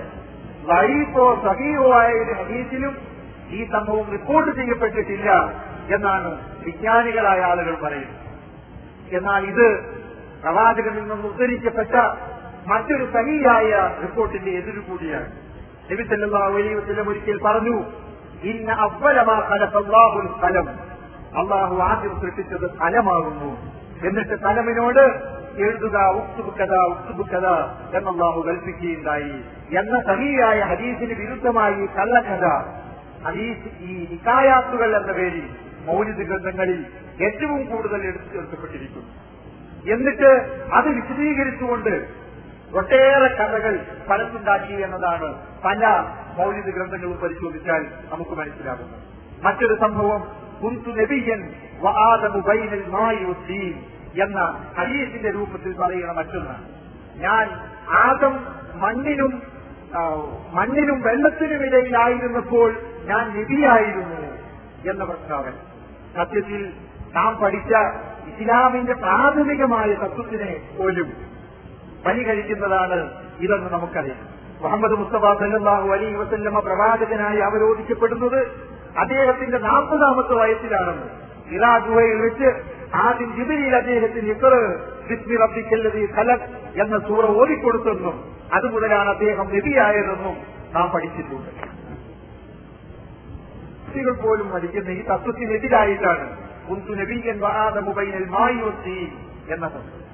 ഇത് ഇബ്നു അറബിയെ പോലുള്ളവർ അവരുടെ ഗ്രന്ഥങ്ങളിൽ വളരെയധികം വിശദീകരിച്ചുകൊണ്ട് കൊടുക്കുകയും എന്നിട്ട് മുഹമ്മദ് മുസ്തഫയുടെ നൂറിൽ നിന്നാണ് ലോകം തന്നെ ഉണ്ടായത് എന്ന് സ്ഥാപിക്കാൻ ശ്രമിക്കുകയും ചെയ്തിരിക്കുന്നു. അതുപോലെ ഞാൻ സൃഷ്ടിപ്പിൽ 1-മത്തെ പ്രവാചകനും നിയോഗത്തിൽ അവസാനത്തെ പ്രവാചകനുമാണ് എന്ന് നബി പറഞ്ഞതായി മറ്റൊരു കള്ളക്കഥയാണ്. ഈ കഥയും അതുപോലുള്ള പണത്തുണ്ടാക്കപ്പെട്ട ഒരുപാട് കഥകളും പല ദൂതകഥകളുമായി ബന്ധപ്പെടുത്തിയും ദൂതന്മാരുടെ ഗ്രന്ഥങ്ങളിൽ നിന്നും ഉദ്ധരണികളുമായി വരുന്ന ചില ആളുകളോട് ബന്ധപ്പെടുത്തിയുമാണ് നാം ഈ ഹിക്കായാത്തുകളിലും അത് ഈ മൗലിദ് ഗ്രന്ഥങ്ങളിലും നമുക്ക് വായിക്കാൻ കഴിയും. അതുപോലെ തന്നെ ലോകത്തെ സൃഷ്ടിക്കുന്നതിന് മുമ്പ് ആദം അലൈഹിസ്സലാം സൃഷ്ടിക്കപ്പെടുന്നതിന്റെ 14,000 കൊല്ലം മുമ്പ് ഞാൻ അല്ലാഹുവിന്റെ മുമ്പിൽ ഒരു നൂറായിരുന്നു, പ്രകാശമായിരുന്നു എന്ന് നബി സല്ലല്ലാഹു അലൈഹി വസല്ലം പറയുന്നതാണ്. നമുക്ക് ചില മൗലിദ് കിതാബുകളിലൊക്കെ അത് കാണാം. കുന്തു നൂറൻ ബൈന യദൈല്ലാഹി അസ്സ വജൽ ഖബല യഖ്ലുഖ ആദം ബി അൽഫിയ യുസബ്ബിഹു ദാലിക നൂറു തുസബ്ബിഹുൽ മലായികതു ബി തസ്ബീഹി എന്നിങ്ങനെ തുടങ്ങിയിട്ട് ഈ മഖ്ബൂസ് മൗലിദിലൊക്കെ കാണും. ഫഅഹ്ബതനി അല്ലാഹു അസ്സ വജൽ ഇല അൽ-അർദി ഫീ വഹിരിയാദ വജഅലനി ഫീ സഫീന ഫീ സുൽബിഹു വജഅലനി ഫീ സുൽബിൽ ഖലീൽ ഇബ്രാഹിം ഹീന ഖുദിഫ ഫി നാർ വലം യദൽ യദൽ അല്ലാഹു അസ്സ വജൽ യൻഖുലുനി മിനൽ അസ്നാബി ത്വാഹിറ ഇല അർഹാമി സഖിയത്തിൽ ഫായിൽ ഫാഖിറ حتى أخرجني الله من بين أبوي وهما لم ينقطيا لا شفاه قط എന്ന് തുടങ്ങി മങ്കൂസ് മൗലിദിൽ ഈ ഹിക്കായത്ത് നമുക്ക് കാണാം.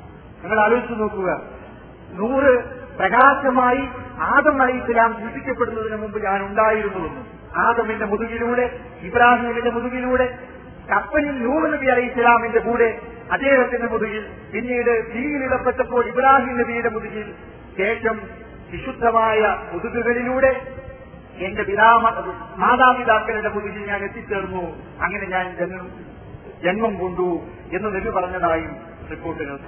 ഇബ്നു ജൗസിയെ പോലുള്ള ആളുകൾ മൗലൂവായ ഹദീസ് എന്ന് വിശേഷിപ്പിച്ച ഇത്തരം കള്ളക്കഥകളാണ് ഈ മൗലിദ് നിർമ്മാതാക്കൾക്ക് ആധാരമായിട്ടുള്ളത്. ചില സാധകന്മാരാണ് യഥാർത്ഥത്തിൽ ഇത് പറഞ്ഞു ജനങ്ങളുടെ ഇടയിൽ പ്രചരിപ്പിച്ചത്. അതുപോലെ തന്നെ ഒരു കള്ളക്കഥയാണ് അള്ളാഹു ഹവ്വായിനെ സൃഷ്ടിച്ചു. ഹവ്വായിനെ സൃഷ്ടിച്ചപ്പോൾ സ്പർശിക്കാൻ വേണ്ടി അദ്ദേഹം നോക്കി ഒരു സ്ത്രീയെ കണ്ടപ്പോൾ അള്ളാഹു പറഞ്ഞു തൊടാനായിട്ടില്ല, മഹ്ർ കൊടുക്കണം. എന്താണ് മഹ്ർ കൊടുക്കേണ്ടത് എന്നതിന് അദ്ദേഹത്തിന് സംശയമുണ്ടായില്ല. അദ്ദേഹം തലാത്തിയെല്ലാം തുടങ്ങിയെന്നാണ്. അപ്പൊ തലാത്ത് എവിടെ നിന്ന് കിട്ടിയത്? എനിക്ക് ഈ പേര് ഞാൻ അർച്ചിന്റെ തൂണിൽ നിന്റെ പേരോട് ചേർത്ത് മുഹമ്മദ് റസൂലുള്ളാഹി എന്ന് എഴുതിയതായി കണ്ടു, അതുകൊണ്ട് ഞാൻ ചൊല്ലുകയാണ് എന്ന് ആദം മറുപടി പറഞ്ഞു എന്നാണ്. ഇങ്ങനെ അനേകം കള്ളക്കഥ. ആദം തെറ്റ് ചെയ്തപ്പോൾ മുഹമ്മദ് മുസ്തഫ സല്ലല്ലാഹു അലൈഹി വസല്ലമയെ കൊണ്ട് തവസ്സുൽ ചെയ്താണ് തന്റെ പാപം പൊറുപ്പിച്ചത് എന്ന കഥയും ഈ കൂട്ടത്തിലൊന്നാണ്. ഇങ്ങനെ ഒട്ടേറെ കഥകളാണ് മൗലിദിന്റെ ഹിക്കായത്തുകളിൽ നമുക്ക് കാണാൻ കഴിയുന്നത്. ജനനത്തോടനുബന്ധിച്ച് ആസിയ മറിയം അലൈഹിമുസ്സലാം, ആസിയ ബീവിയും മറിയം ബീവിയും നബി സല്ലല്ലാഹു അലൈഹി വസല്ലം ജനിക്കുമ്പോൾ താരാട്ടുപാടി ഓർക്കാൻ അവിടെ വന്നിരുന്നു. അതുപോലെ തന്നെ സ്വർഗത്തിൽ നിന്നും പൂർണ്ണീങ്ങളായ സ്വർഗീയ സ്ത്രീകളും അവിടെ ഹാജരായിരുന്നു എന്ന കഥയും ഈ കൂട്ടത്തിലൊന്നാണ്. മറ്റൊരു കള്ളക്കഥ കൂടിയുണ്ട്. മുഹമ്മദ് മുസ്തഫ സല്ലല്ലാഹു അലൈഹി വസല്ലം ജനിച്ചത് ഏലാകർമ്മം ചെയ്യപ്പെട്ടവനായിട്ടാണ് എന്ന കഥയാണ്. വലദതുഹു മഖ്സൂനൻ ومكحولا كما قد جاء في الخبر الصحيح المسند صحيح ആയ ഹദീസിൽ വന്നതുപോലെ അദ്ദേഹം തുറുമ എഴുതപ്പെട്ടവനായും ചേലാകർമ്മം ചെയ്യപ്പെട്ടവനായിട്ടുമാണ് ജനിച്ചത് എന്ന ഒരു കള്ളക്കഥയാണ്. സത്യത്തിൽ മുഹമ്മദ് മുസ്തഫ സല്ലല്ലാഹു അലൈഹി വസല്ലമയുടെ ചേലാകർമ്മവുമായി ബന്ധപ്പെട്ട് ചില കാര്യങ്ങൾ നാം മനസ്സിലാക്കേണ്ടതായിരുന്നു. ചേലാകർമ്മം ഒരു സുന്നത്തായി ഇബ്രാഹിം നബി അലൈഹി ഇസ്ലാമിന്റെ മാതൃകയായി അറബികൾ ആചരിച്ചുകൊണ്ടിരുന്നൊരു കർമ്മമാണ്. അറബികൾക്കിടയിലും അത് പ്രചാരത്തിലുണ്ടായിരുന്നു. മാന്യതയെ മാനദണ്ഡമായി അവർ കണക്കാക്കിയിരുന്നതാണ് ചേലാകർമ്മം. ചിത്രത്തിൽപ്പെട്ടതാണ് ക്ഷൗരം ചെയ്യൽ, നഖം മുറിക്കൽ, താടി വളർത്തൽ, ഈശവെട്ടൽ, ചേലാകർമ്മം ചെയ്യൽ എന്നൊക്കെ നബി സല്ലല്ലാഹു അലൈഹി വസല്ലമയുടെ പ്രസിദ്ധങ്ങളായ ഹദീസുകളിൽ നമുക്ക് കാണാം. അപ്പൊ ഇങ്ങനെ ചേലാകർമ്മം ചെയ്യൽ ഒരു സുന്നത്താണ് എന്ന് പഠിപ്പിക്കുന്ന നബി തിരുമേനി നേരത്തെ തന്നെ ചേലാകർമ്മം ചെയ്യപ്പെട്ടവനായി ജനിക്കുന്നുവെന്നത് ഒരു മഹത്വമായി നാം കരുതരുത്. കാരണം അതിന് ഒരു എതിർവശം കൂടിയുണ്ട്. അങ്ങനെ ചേലാകർമ്മം ചെയ്യപ്പെട്ട രൂപത്തിൽ ഈ കർമ്മം, ചേലാകർമ്മം ചെയ്യുന്ന ഭാഗത്തുള്ള ആ കർമ്മങ്ങൾ നീക്കപ്പെട്ടതായി ജനിക്കുന്ന കുട്ടികളെ അവർ വിളിച്ചിരുന്നത് എന്താണെന്നോ, ഹിസാനുൽ കമർ എന്നായിരുന്നു. അതായത് ചന്ദ്രൻ ചേലാകർമ്മം ചെയ്ത കുട്ടിയാണ്.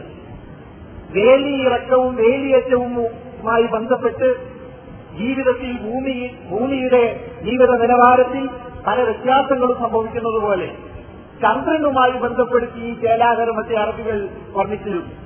ഖിതാനുൽ ഖമർ എന്നായിരുന്നു അതിനെ അവർ വിശേഷിപ്പിച്ചിരുന്നത്. മാത്രമല്ല, കഅ്ബുൽ അഹ്ബാറിൽ നിന്ന് ഉദ്ധരിക്കപ്പെട്ട ഒരു കഥയിൽ ഈസ നബി, ആദം നബി തുടങ്ങിയ മറ്റു ഒരുപാട് പ്രവാചകന്മാർ നേരെ ജന്മനാ തന്നെ ചേലാകർമ്മം ചെയ്യപ്പെട്ടവരായിരുന്നു എന്ന ഒരു കഥയും കൂടിയുണ്ട്. ഈ കഥകളെല്ലാം കൂട്ടിച്ചേർത്ത് വായിച്ചാൽ നമുക്ക് മനസ്സിലാക്കാൻ പറ്റുന്ന ഒരു സംഗതി, മുഹമ്മദ് മുസ്തഫ സല്ലല്ലാഹു അലൈഹി വസല്ലമയെ അവഹേളിക്കാൻ വേണ്ടി ചില ആളുകൾ കെട്ടിയുണ്ടാക്കിയ ഒരു കഥയാണ് അതെന്ന്. അതിന് വേറെയും ഒരു തെളിവുകയാണ്. ഉദാഹരണത്തിന്, ജാഹിലിയ്യ സഭകളിൽ പ്രമുഖനായിരുന്ന ഇംറൂൽ കൈസർ, റോമ സാമ്രാജ്യത്തിന്റെ അധിപനായ കൈസർ ചക്രവർത്തിയെ ആക്ഷേപിച്ചുകൊണ്ട് ഒരു കവിത പാടി.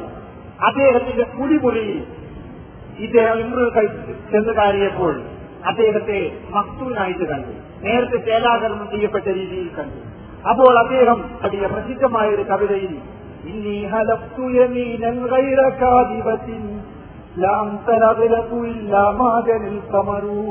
കാണാം. ഇനി ഹലപ്തി യമീനൻ കൈര കാലിക, ഞാൻ സത്യം ചെയ്തുകൊണ്ട് പറയട്ടെ, അകലപ്പാണ്, അതായത് ചേലാകർമ്മം ചെയ്യപ്പെടാത്തവനാണ്, എന്റെ ചേലാകർമ്മം ചെയ്യപ്പെടാത്ത ആൾക്കാണ് അകലഫ് എന്ന് പറയുക. ഇല്ലാമ ജനൽ കമറും, ചന്ദ്രൻ കുറിച്ചതല്ലാതെ. ഉദ്ദേശം അദ്ദേഹം ഹിതാനുൽ കമറാണ്, ചന്ദ്രൻ ചേലാകർമ്മം ചെയ്ത, അതായത് ജന്മനാഥന്റെ ചേലാകർമ്മം, ആ കർമ്മം നീക്കപ്പെട്ടതായി, കർമ്മമില്ലാതെ ജനിച്ച ആളാണ് നീ എന്ന് ഇംറൂൽ കൈസർ റൂമിനെ ആക്ഷേപിച്ചുകൊണ്ട് കവിത എഴുതിയത്. അപ്പൊ അതിന്റെ അർത്ഥം, പണ്ട് തന്നെ ഒരു നിന്യമായി കരുതുന്ന ഒരു കാര്യമാണ് മക്തൂനായൊരു കുട്ടി ജനിക്കുക എന്നത്. നമ്മുടെ ആളുകൾ വിചാരിക്കുന്നത് മുഹമ്മദ് മുസ്തഫ സല്ലല്ലാഹു അലൈഹി വസല്ലമ മക്തൂനായി ജനിച്ചു, ചേലാകർമ്മം ചെയ്യപ്പെട്ടതായി ജനിച്ചു എന്ന് പറഞ്ഞാൽ അതൊരു വലിയ ബഹുമതിയായി അദ്ദേഹം സ്വീകരിക്കുമെന്നാണ്. ഇത് ജാഹിലിയ്യത്തിലെ കവിതകളിൽ പലതിലും നമുക്ക് വേറെയും കാണാം. ആരാധികളിൽ ചിലർ മറ്റു ചില ആരാധികളെ അപകീർത്തിപ്പെടുത്താൻ വേണ്ടി ഇങ്ങനെ ഈ മക്തൂനുൽ ഖമറാണ് എന്ന് പറഞ്ഞതായി ആക്ഷേപിച്ചതായി കവിതകൾ കാണാവുന്നതാണ്. ചുരുക്കത്തിൽ, മുഹമ്മദ് നബി സല്ലല്ലാഹു അലൈഹി വസല്ലമയെ മാനിക്കുകയല്ല, അദ്ദേഹത്തെ നിന്ദിക്കുകയാണ് ഇത്തരം മൗലിക ഗ്രന്ഥങ്ങളിലെ കള്ളക്കഥകൾ കൊണ്ട് ഉണ്ടായിട്ടുള്ള ഫലം. ഇനി ശിർക്കൻ വിശ്വാസം എന്ന് പറഞ്ഞാൽ കടുത്ത ശിർക്ക് എന്ന് നമുക്ക് വ്യക്തമായി തന്നെ മനസ്സിലാക്കാൻ പറ്റുന്ന ചില വരികൾക്കാണ്.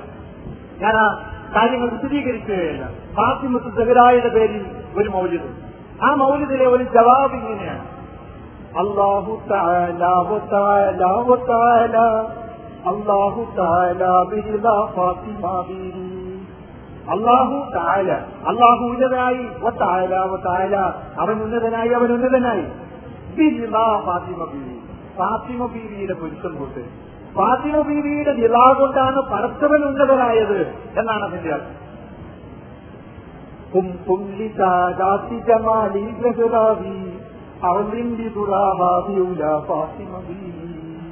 ഇവിടെ ഫാത്തിമ ബീവിയെ പ്രശംസിക്കുകയാണ്.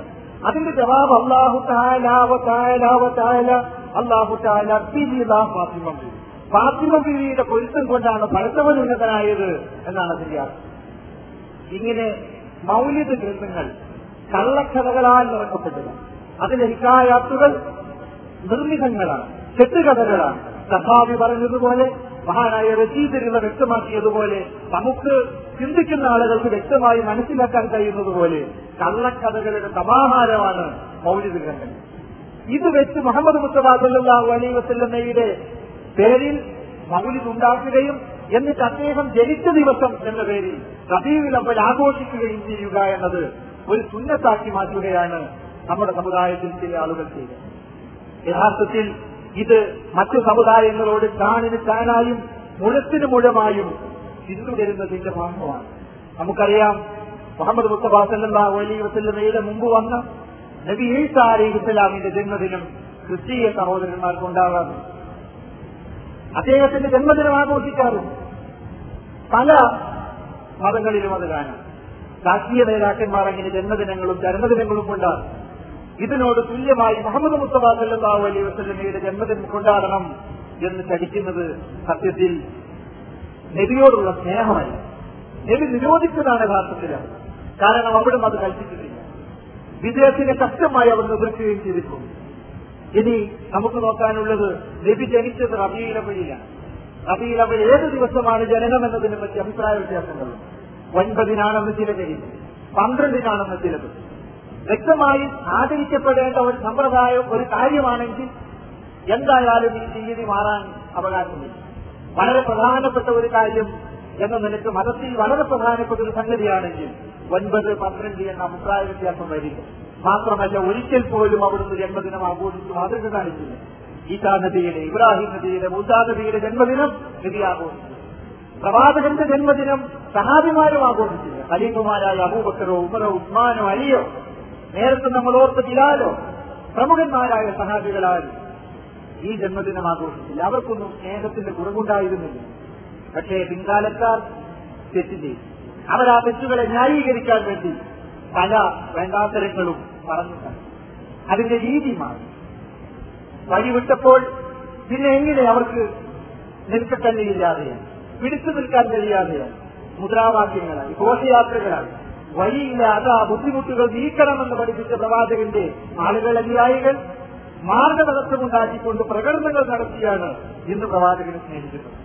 മാത്രമല്ല, ഈ മൗലിദ് ഗ്രന്ഥങ്ങളിൽ നബി സല്ലല്ലാഹു അലൈഹി വസല്ലമ കർശനമായി നിരോധിച്ച അല്ലാഹുവിനോടുള്ള പ്രാർത്ഥനകളാൽ നിറക്കപ്പെട്ടിരിക്കുകയാണ്.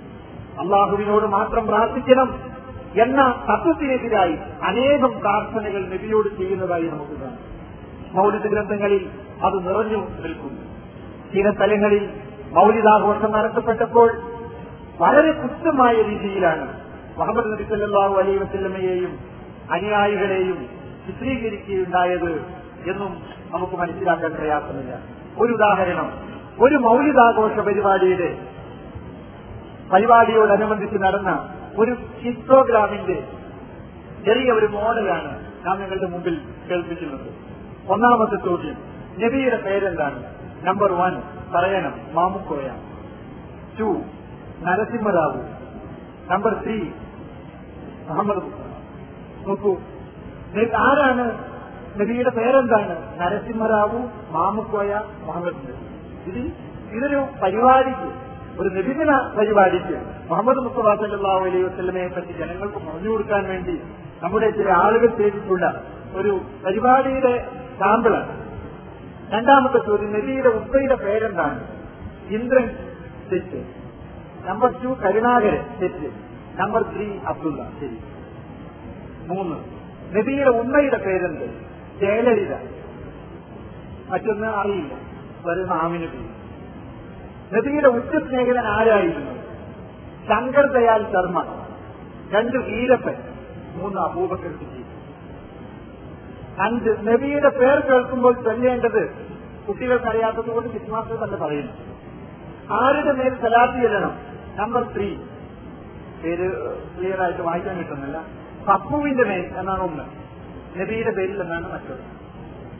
ആദ്യത്തേതും ഇതുപോലെ ഒരു ഏതോ ഒരാളുടെ പേരാണ്, ഒന്ന് പപ്പു, മറ്റൊന്ന് നബി. നമ്മുടെ നബിക്ക് കിട്ടിയ ഗ്രന്ഥം ഏതാണ്? രാമായണം, മഹാഭാരതം, ഖുർആൻ. ഇതിനേതാണ് ചെയ്തത്? അള്ളാഹു ആദ്യം പഠിച്ചതെന്ത്? ആദ്യം പടത്തിൽ എന്ത് ബാബു ആന്റണിയെ തെറ്റ്, സദ്ദാം ഹുസൈനെ തെറ്റ്, നബിയുടെ പ്രകാശത്തെ ശരി എന്നാലും തെറ്റ്. ഒന്നാം ഖലീഫ ആര്? മോഹൻലാൽ, സുരേഷ് ഗോപി, അബൂബക്കർ സിദ്ദീഖ്. ലോകത്തെ എല്ലായിടത്തും ഒരേ സമയം ഒഴുകി കേൾക്കുന്ന ഒരു കീർത്തൻ അറിയില്ല, മൗലൂദ് തെറ്റ്, ബാങ്കുവിളി തെറ്റ്. ഇതാണ് യഥാർത്ഥത്തിൽ നബി സല്ലല്ലാഹു അലൈഹി വസല്ലമയെ സ്നേഹിക്കുന്ന ആളുകൾ ആ പ്രവാചകനോടുള്ള സ്നേഹം പ്രകടിപ്പിക്കാൻ വേണ്ടി നടത്തിയ ഒരു പരിപാടിയിൽ മുസ്ലിം കുട്ടികൾക്ക് നടത്തിയിട്ടുള്ള ഹിസ്റ്റോഗ്രാമിന്റെ ഒരു മോഡലാണ്. അപ്പൊ അതിൽ വിട്ടപ്പോൾ ആകെ തെറ്റിപ്പോയ, താളം തെറ്റിയ ഒരു സ്ഥിതിയാണ് നാം ഇവിടെ കാണുന്നത്. നബി സല്ലല്ലാഹു അലൈഹി വസല്ലമയുടെ നിർദ്ദേശം ചെവിക്കൊള്ളേണ്ടവർ അത് ചെവിക്കൊള്ളാതെ പോയതുകൊണ്ടുണ്ടായ ഫലം എന്ന് നമുക്കറിയാം. നബി പറഞ്ഞു,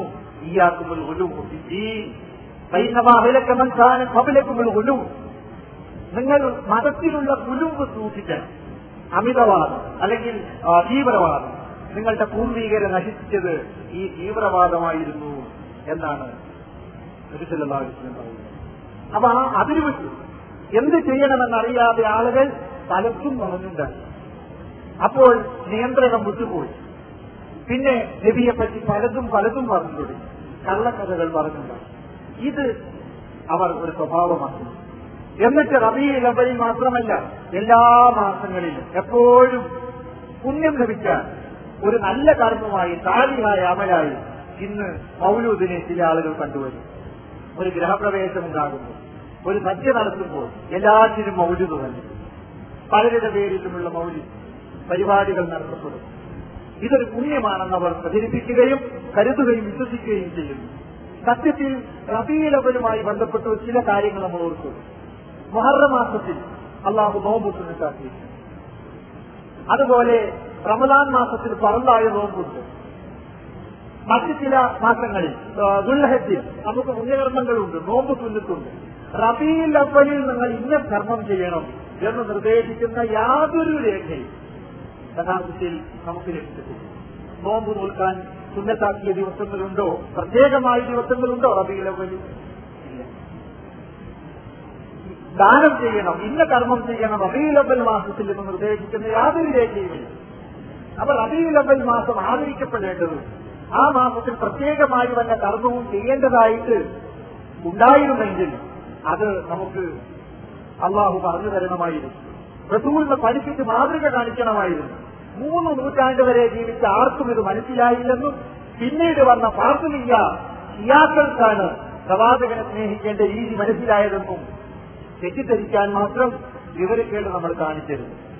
എന്നിട്ട് ഇപ്പോൾ ചിലർ കുറച്ചു കാലമായി വിശുദ്ധ ഖുർആനിൽ നിന്നാണ് മൗലൂദിന് തെളിവ് പറയുന്നത്.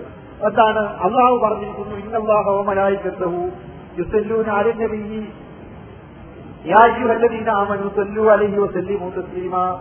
അള്ളാഹുവും അവന്റെ മലക്കുകളും നബി സല്ലല്ലാഹു അലൈഹി വസല്ലമയുടെ പേരിൽ സലാത്ത് ചെയ്യുന്നുണ്ട്, അതുകൊണ്ട് നിങ്ങളും സലാത്തും സലാമും ചൊല്ലണം. എന്താണ് സത്യത്തിൽ ഈ പറഞ്ഞത്? അള്ളാഹു സലാത്ത് ചെയ്യുന്നുണ്ട്. അള്ളാഹു സലാത്ത് ഇല്ല എന്ന് പറഞ്ഞാൽ ആകാശ ലോകത്ത് അള്ളാഹു മലക്കുകളും കൂടിയിരുന്ന് അല്ലാഹുമ്മ സല്ലി അലാ മുഹമ്മദ് യാ റബ്ബി സല്ലി അലൈഹി വസല്ലം എന്ന് പറയലല്ല എന്ന് എല്ലാവർക്കും അറിയാം. എന്താണ് അള്ളാഹുവിന്റെ സലാത്ത്? കരുണയിലാണ്. മലക്കുകളുടെ സലാത്ത് നബിക്ക് വേണ്ടി പ്രാർത്ഥിക്കലാണ്. വിശ്വാസികളുടെ സലാത്ത് ഈ പ്രാർത്ഥന തന്നെയാണ്. നബി സല്ലല്ലാഹു അലൈഹി വസല്ലമയോട് ഈ ആയത്ത് അവതരിച്ചപ്പോൾ സഹാബിമാർ ചോദിച്ചു, റസൂലേ സലാം എങ്ങനെ വേണമെന്ന് ഞങ്ങൾക്കറിയാം, പക്ഷേ കൈഫ നുസല്ലി അലൈക യാ റസൂലല്ലാഹ്, അങ്ങയുടെ പേരിൽ ഞങ്ങൾ എങ്ങനെ സലാത്ത് ചെല്ലണം?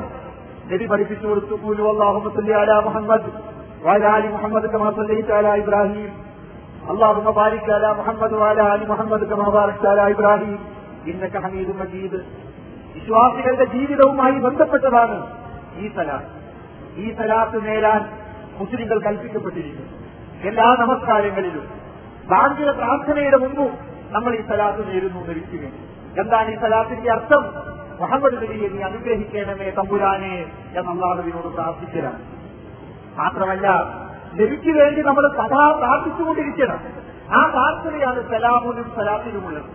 നബി അല്ലാഹു അനുഗ്രഹിക്കട്ടെ എന്നാണ് സലാത്തിന്റെ അർത്ഥം. മറച്ചവനെ നബിയെ നീ അനുഗ്രഹിക്കണേ, നബി അനുഗ്രഹിക്കണേ എന്നാണ് സലാത്തിന്റെ അർത്ഥം. എനിക്ക് വേണ്ടി നിങ്ങൾ പരസ്പരനോട് പ്രാർത്ഥിക്കണം ആ പദവി കിട്ടാൻ എന്ന് നബി നമ്മളോട് കൽപ്പിച്ചിരിക്കും. നമ്മളൊക്കെ പടച്ചവനോട് പ്രാർത്ഥിക്കും, പടച്ചവനെ ലഭിക്കാൻ പദവി കൊടുക്കണേ. റസൂൽ എന്ന് പറഞ്ഞു പരലോകത്തൊരു പദവിയുണ്ട്, ഒരു ദർജയുണ്ട്. ആ ദർജ ഒരാൾക്ക് മാത്രമേ കിട്ടൂ. അത് എനിക്കായിരിക്കാൻ ഞാൻ ആഗ്രഹിക്കുന്നു, ഞാനായിരിക്കാൻ ഞാൻ കൊതിക്കുന്നു. നിങ്ങൾ എനിക്ക് വേണ്ടി പ്രാർത്ഥിക്കണം. എനിക്ക് നിങ്ങൾ വസീല ചോദിക്കണം. അതിന്റെ അടിസ്ഥാനത്തിലാണ് നമ്മൾ അള്ളാഹുവിനോട് പ്രാർത്ഥിക്കുന്നത്.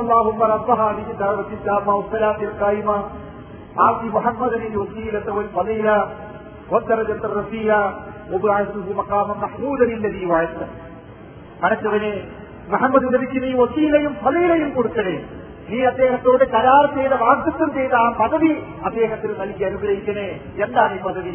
നാളെ പരലോകത്ത് എല്ലാ മനുഷ്യന്മാരും വെപ്രാളപ്പെടുമ്പോൾ എല്ലാവർക്കും വേണ്ടിയും ശഫാഅത്ത് ചെയ്യാൻ പ്രവാചകന്മാരുടെ അടുത്തൊക്കെ ചെല്ലും. പരലോകത്തിൽ എല്ലാവരും ജീവിപ്പിക്കപ്പെട്ട ശേഷം, പുനർജനിച്ച ശേഷം ആദമിന്റെ അടുത്ത് ചെല്ലും. ആദമിനോടൊന്ന് പ്രാർത്ഥിക്കും, ഈ ജീവിതം വയ്യ എന്ന് ജനങ്ങൾ പരാതി വന്നു. അത് നബി കൊഴിഞ്ഞു മാറും, മോഹിന്റെ അടുത്ത് പോകും, അവസാനം നബിയുടെ അടുത്ത് വരും. നബിയുടെ അടുത്ത് വരുമ്പോൾ റസൂലുള്ള അള്ളാഹുവിന് മുമ്പിൽ സുജൂദിൽ വീഴും. എന്നിട്ട് ദീർഘനേരം സുജൂദിൽ കഴിയും. അള്ളാഹു വിചാരിച്ച അത്ര എന്നാണ് റസൂലുള്ള പറഞ്ഞത്. എനിക്ക് അള്ളാഹു ഒരു പ്രാർത്ഥന പഠിപ്പിച്ചിട്ടുണ്ട്, ഞാൻ ആ പ്രാർത്ഥന ചൊല്ലും. ശേഷം എന്നോട് അള്ളാഹു പറയും, തല ഉയർത്തൂ പ്രവാചക, ചോദിക്കുക, എനിക്ക് തരാം. അപ്പോഴാണ് പ്രവാചകൻ ചോദിക്കുന്നത്. അള്ളാഹു മനുഷ്യരെ ഹിസാബിന് വേണ്ടിയെടുക്കുന്നു. ഈ വസീലയാണ്, ഈ സ്ഥാനമാണ് ഞങ്ങളുടെ നബിക്ക് നീ കൊടുക്കണേറേ, കൊടുക്കണേറേ എന്ന് നമ്മൾ അള്ളാഹുവിനോട് പറയുന്നു. അതിന് പകരം നമ്മുടെ ആളുകളുടെ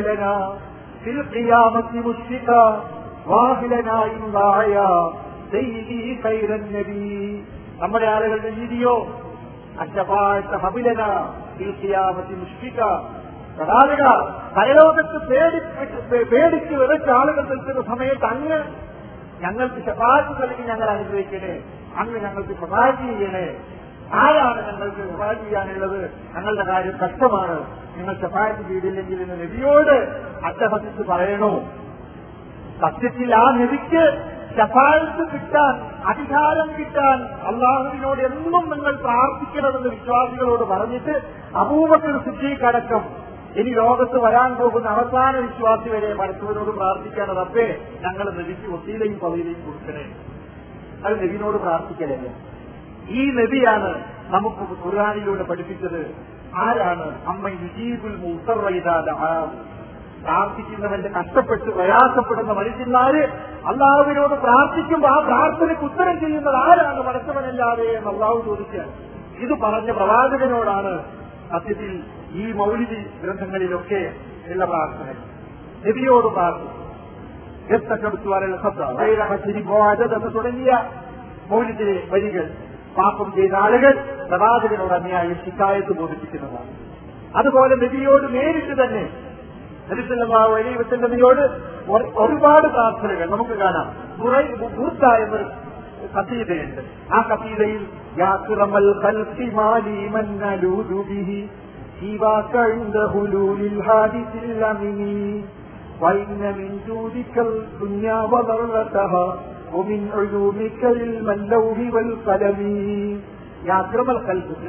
ശ്രേഷ്ഠരായിട്ടുള്ളവര് മാലി മന്നാലൂതുബിഹി, എനിക്ക് അഭയം തേടാൻ ആരാണ് താങ്കളില്ലാതെ? എന്റെ ഗുരുവില്ലാതെ അമിനി വലിയ പ്രയാസങ്ങളും ബുദ്ധിമുട്ടുകളും കാലഘട്ടങ്ങളും വരുമ്പോൾ വൈനവിൻ ദൂതിക്ക് തുനിയാവും അറുപത്തഹ, തുനിയാവും ആഗ്രഹവും താങ്കളുടെ ഔദാര്യമാണ്. ലൗകിവൽ കലമി, ലൗകിലെയും കലമിലെയും മുഴുവൻ വിജ്ഞാനങ്ങളും താങ്കളുടെ വിജ്ഞാനത്തിൽപ്പെട്ടതാണ് എന്ന് നബിയോട് പറയും. എനിക്ക് ഗൈബ് അറിയില്ല. എത്രയെത്ര സംഭവങ്ങളാണ് ലാ അൽമുൽ ഗൈബ്, എനിക്ക് ഗൈബ് അറിയില്ല, അതിന്റെ കാര്യം അറിയില്ല എന്ന് അല്ലാഹു അറിയിപ്പിച്ചാണ് നബിയോട്. മദീനയുടെ ചുറ്റുഭാഗവും കപട വിശ്വാസികളുണ്ട്. നബിയെ മദീനയിൽ തന്നെയുണ്ട്, ആരാധികളുടെ കൂട്ടത്തിലുണ്ട്. പക്ഷേ നിനക്കവരറിയില്ല, നീ അവരറിയില്ല, നമുക്കവരറിയാം. അള്ളാഹു പ്രവാചകരോട് പറയും.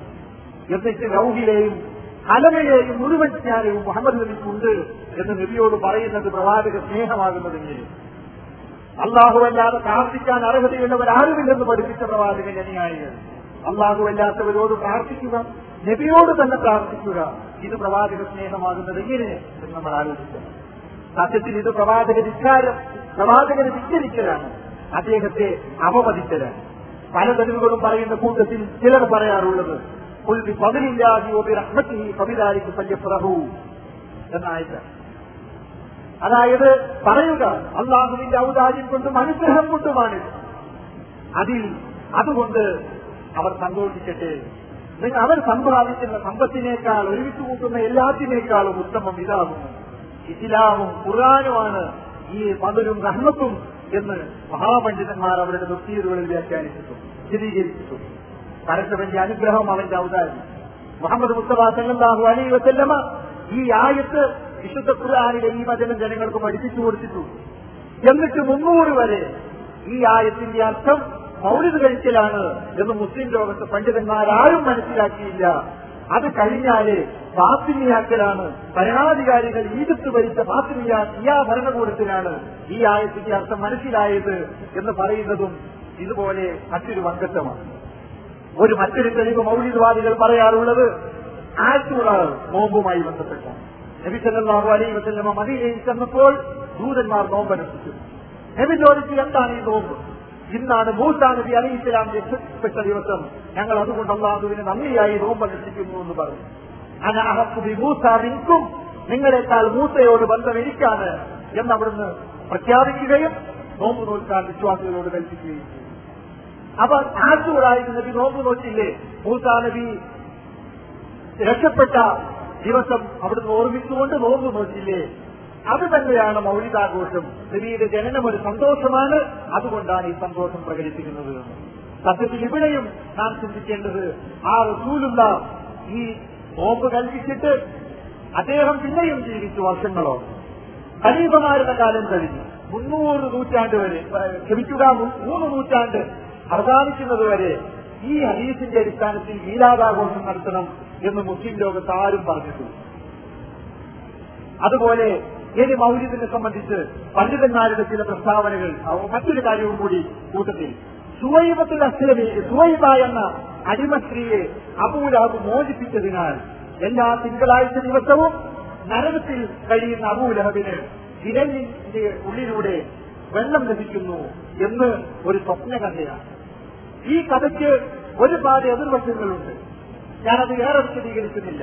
പ്രധാനമായും സുവൈബ എന്ന അടിമ സ്ത്രീയെ അബൂ ലഹബ് മോചിപ്പിച്ചത് നബി സല്ലല്ലാഹു അലൈഹി വസല്ലമയുടെ ജനനത്തോടനുബന്ധിച്ചല്ല, ആ ജനനവുമായി ബന്ധപ്പെട്ടാണ് സുവൈബയെ മോചിപ്പിച്ചത് എന്നതൊരു കള്ളക്കഥയാണ്. അതോടൊപ്പം സുവൈബയെ മോചിപ്പിച്ചത് ആരാണ്? അബൂ ലഹബ്. അബൂ ലഹബ് എന്ന് പേര് കേൾക്കുമ്പോൾ തന്നെ ഈ കൂട്ടത്തിലെ എല്ലാവരുടെ മനസ്സിലും അബൂ ലഹബിന്റെ പേരിൽ അവതരിച്ച സൂറ ഓർമ്മയിലുണ്ടാകും.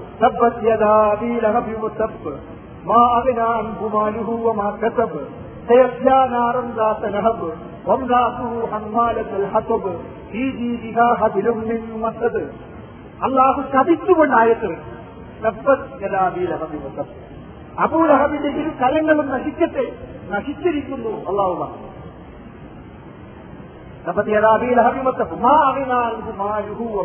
അവന്റെ സമ്പാദ്യവും അവന്റെ ധനവും അവന്റെ പ്രവർത്തനവും അവന് മനസ്സില്ല. അവൻ നരകത്തിൽ കത്തിയെറിയുന്നു. അവന്റെ ആ പെണ്ണും കൂട്ടാളിയായ സ്ത്രീയും അവരുടെ കഴുത്തിൽ ഈത്തപ്പന നാരുകൊണ്ടുള്ള ഒരു കയറുണ്ട് എന്നല്ലാഹു പറഞ്ഞു. ഈ അബൂ ലഹബ് കടുത്ത ധിക്കാരിയായ മുഹമ്മദ് മുസ്തഫ സല്ലല്ലാഹു അലൈഹി വസല്ലമ പരസ്യപ്രബോധനം ആരംഭിച്ചപ്പോൾ അലിഹാദ ജമാഅത്തന എന്ന് പറഞ്ഞിട്ട് തബ്ബല്ലക്കയാ മുഹമ്മദ് അലിഹാദ ജമാഅത്തന, ഇതിനാണോ ഈ ഞങ്ങളെ ഒരുമിച്ച് കൂട്ടിയത്, നിനക്ക് നാശം എന്ന് പറഞ്ഞ് മണ്ണുവാടി മുഹമ്മദ് നബിയുടെ മുഖത്തെറിഞ്ഞ അബൂ ലഹബിനെയാണോ സുവൈബയെ മോചിപ്പിച്ച പേരിൽ അള്ളാഹു നരകത്തിൽ വെച്ച് ആദരിക്കുന്നത് എന്ന് നമ്മൾ ചിന്തിച്ചാൽ മതി. ഒന്ന് ഖുർആനിന്റെ എതിരാണ് ഈ കഥ എന്നതുകൊണ്ട് തന്നെ അത് ആ കണ്ടിട്ടേ തനത് പരമ്പര ഇല്ലാതെ ഉദ്ധരിക്കപ്പെട്ട മുർസലായ ഒരു സംഭവമാണെന്നതുകൊണ്ട് ആ കഥ തെളിവിന് കൊള്ളുന്നതുമല്ല. ചരിത്രപരമായി നബിയുടെ ജനനവുമായി ബന്ധപ്പെട്ടാണ് സുവൈബത്തിനെ മോചിപ്പിച്ചത് എന്നതിന് രേഖയുമില്ല. അതുകൊണ്ട് തന്നെ ഈ കഥയുടെ വെളിച്ചത്തിലും മൗലിദാഘോഷം സ്ഥാപിക്കാൻ നിർവാഹമില്ലാത്തതാണ്. ഇനി അവർ ഇതിനെ സംബന്ധിച്ച് പറയുന്നത് നാസിരായ അബൂ ലഹബിന് ഇങ്ങനെയൊക്കെ കിട്ടിയാൽ പിന്നെ നമുക്ക് എങ്ങനെ കിട്ടാതിരിക്കുമെന്നൊക്കെയാണ്. പിന്നെ ചില ആളുകൾ ഇബ്നു ദഹിയയെ സംബന്ധിച്ചാണ് പറയുന്നത്. ഇബ്നു ദഹിയ മൗലിദ് എഴുതി കൊടുത്തല്ലോ, മുനഫർ രാജാവിന് 7-ാം നൂറ്റാണ്ടിൽ ഈജിപ്തിൽ മൗലിദ് എഴുതി കൊടുത്ത ഇബ്നു തൈമിയ്യ മഹാനായ ഒരു പണ്ഡിതനാകുന്നു എന്നാണ് ചിലർ പറയാറുള്ളത്. പണ്ഡിതനായാലും അല്ലാത്ത ആളായാലും ശരി, ഒരു കാര്യം വ്യക്തമാണ്, ഇബ്നു തൈമിയ്യയെ സംബന്ധിച്ച് നിരൂപകന്മാരായ പണ്ഡിതന്മാർക്ക് അത്ര വലിയ നല്ല അഭിപ്രായമൊന്നും ഇല്ല എന്ന വസ്തുത നമ്മൾ കൂട്ടത്തിൽ മനസ്സിലാക്കുക. ഞാൻ അദ്ദേഹത്തെ പറ്റി ഏറെ വിശദീകരിക്കേണ്ടതില്ല. എത്രമേൽ വലിയ അയാളായാലും ശരി, മുഹമ്മദ് മുസ്തഫ സല്ലല്ലാഹു അലൈഹി വസല്ലമയിൽ നിന്ന് പഠിപ്പിക്കപ്പെട്ട മതത്തിന്റെ ആശയം എന്ന നിലയ്ക്ക് അദ്ദേഹത്തിന്റെ കൽപ്പനയില്ലാത്തൊരു കാര്യം ആര് ചെയ്താലും ശരി അത് വിദേശമാണ്. അതിനെയാണ് അദ്ദേഹത്തിന്റെ സർവ്വ കുത്തുകളിലും കുല്ലു ബിദഅത്തിൻ ദലാല കുല്ലു ബിദഅത്തിൻ ദലാല എന്ന് തിരുനബി വളരെ കർക്കശമായി എല്ലാ അരാചാരങ്ങളും ദുർമാർഗമാകുന്നു. ഈ മതത്തിലില്ലാതെ ഈ മതത്തിൽ ആര് കൂട്ടിച്ചേർത്താലും അത് തള്ളപ്പെടേണ്ടതാണെന്ന് പറഞ്ഞു. ഇനി ഞാൻ സുന്നി വോയിസിൽ നിന്ന് വായിക്കാം. നേരത്തെ പറഞ്ഞാൽ സുന്നി വോയിസ് ലക്കം 6 പുസ്തകം 5 1981 ഡിസംബർ 18 വന്ന മൗലിദാഘോഷം അനാചാരമോ എന്ന ലേഖനത്തിൽ നിന്ന് നബിയുടെ ഉപദേശ നിർദ്ദേശങ്ങൾ ജീവിതത്തിൽ അക്ഷരം പ്രതി പകർത്തിയ ആദ്യ നൂറ്റാണ്ടുകാരുടെ കാലത്ത് ഇങ്ങനെ ഒരു ജന്മദിനം കൊണ്ടാടേണ്ടുന്ന ആവശ്യമുണ്ടായിരുന്നില്ല. അവർ ഈ ദൃശ്യകാര്യങ്ങളിൽ സദാബോധവാന്മാരും ശ്രദ്ധാലുക്കളുമായിരുന്നു. പിൽക്കാലത്തുള്ള ജനങ്ങൾ ഇസ്ലാമിക ജീവിത രീതികളിൽ നിന്ന് അകലുകയും ദീനീ ചട്ടങ്ങളിൽ അശ്രദ്ധരാവുകയും ദുർബലഹൃദയരാവുകയും ചെയ്തപ്പോൾ അവർക്ക് ഉത്ബോധനം ആവശ്യമായി വന്നു. അവ നല്ല നൂറ്റാണ്ടിലെ നല്ല മനുഷ്യന്മാർ ജീവിച്ച കാലത്ത് ഈ ഏർപ്പാടിന് ആവശ്യമുണ്ടായിരുന്നില്ല, പിന്നെയാണ് ദുർബല വിശ്വാസികളുടെ കാലത്താണ് ഉണ്ടായത് എന്ന് സുന്നി വോയിസ് പോലും സമ്മതിക്കുന്നത്. ഇത്ര 4-ാം നൂറ്റാണ്ട് മുതൽ മുസ്ലിം ലോകത്ത് ഈ സമ്പ്രദായം നിരാക്ഷേപം നടപ്പിലാവുകയും പ്രമുഖ പണ്ഡിതന്മാർ അതിന് അംഗീകാരം നൽകുകയും തൽവിഷയകമായി നിരവധി ഗ്രന്ഥങ്ങൾ വിരചിതമാവുകയും ചെയ്തിട്ടുണ്ട്. ഇത് പറയുന്നത് സുന്നി വോയിസാണ്. അപ്പൊ ചുരുക്കത്തിൽ എല്ലാവരും സമ്മതിക്കുന്നു, നബിയുടെ കാലത്തില്ല, അബൂബക്കർ സിദ്ദീഖിന്റെ ഖിലാഫത്ത് കാലത്തില്ല, ഖുലഫാഉ റാഷിദുകളുടെ കാലത്തില്ല, ഇമാമുകളുടെ കാലത്തില്ല, 3 നൂറ്റാണ്ട് വരെ ഇല്ല. 4-ാം നൂറ്റാണ്ട് മുതൽ നേരത്തെ സൂചിപ്പിച്ചതുപോലെ ഫാത്തിമിയാക്കളാണ് ഈജിപ്തിൽ ഏറ്റവും ആദ്യം ഈ മൗലിദ് ഉണ്ടാക്കിയത്. ഇനി മഹാനായ ഇമാം ഫാത്തിഹാനിയോട് മൗലിദിനെ കുറിച്ച് പലരും പല ചോദ്യങ്ങളും ചോദിച്ചു. അദ്ദേഹം അതിനെക്കുറിച്ച് സുദീർഘമായൊരു മറുപടി നൽകുകയുണ്ടായി. കൂട്ടത്തിൽ അദ്ദേഹം പറഞ്ഞ പ്രസ്താവനയോടുകൂടെ നമുക്കിത് അവസാനിപ്പിക്കാം.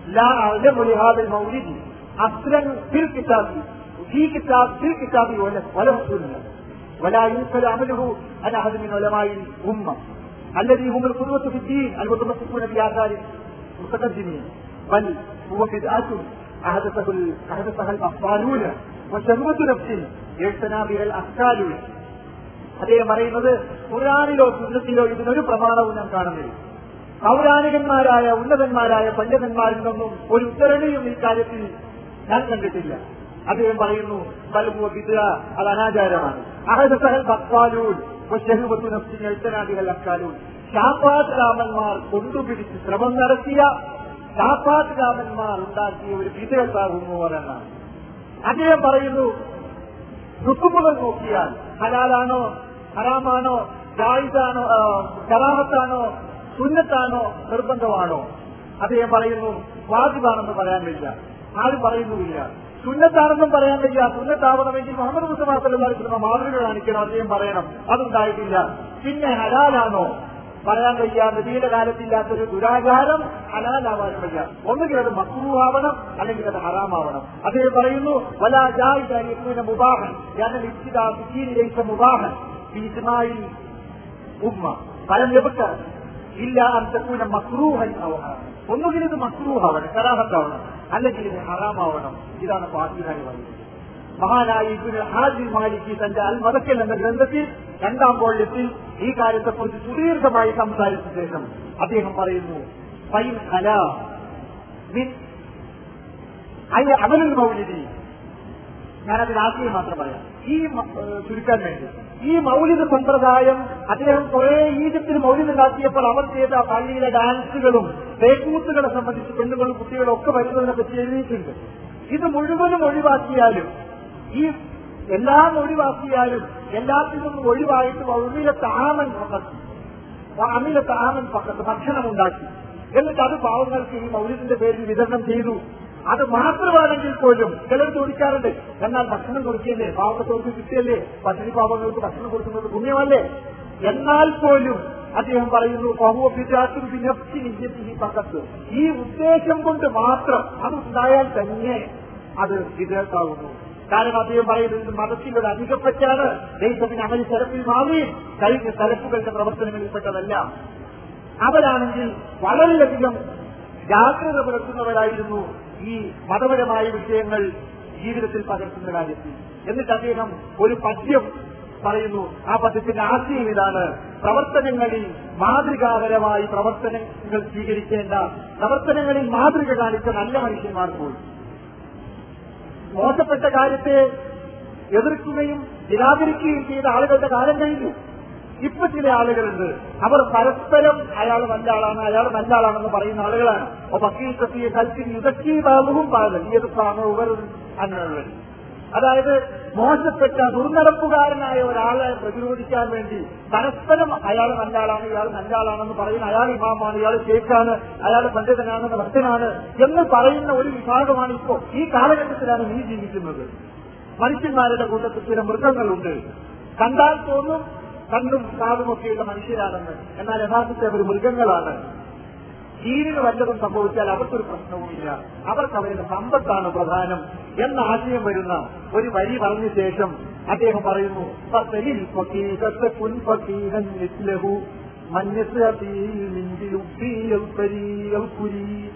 അതുകൊണ്ട് വിവരമുള്ളവരോട് കാര്യം ചോദിക്കുക, എന്നാൽ അവരെപ്പോലെ നിനക്കും വിവരം നേടാം. ചിന്തിച്ച് കാര്യങ്ങൾ വിശാലമായ കാഴ്ചപ്പാടിലൂടെ നോക്കിക്കാണുന്ന ആളുകൾക്ക് വിജയം ഭരിക്കാൻ കഴിയും എന്നും ഇമാം ഇബ്നുൽ ഹാജർ മാലിക്കി പറയുന്നു.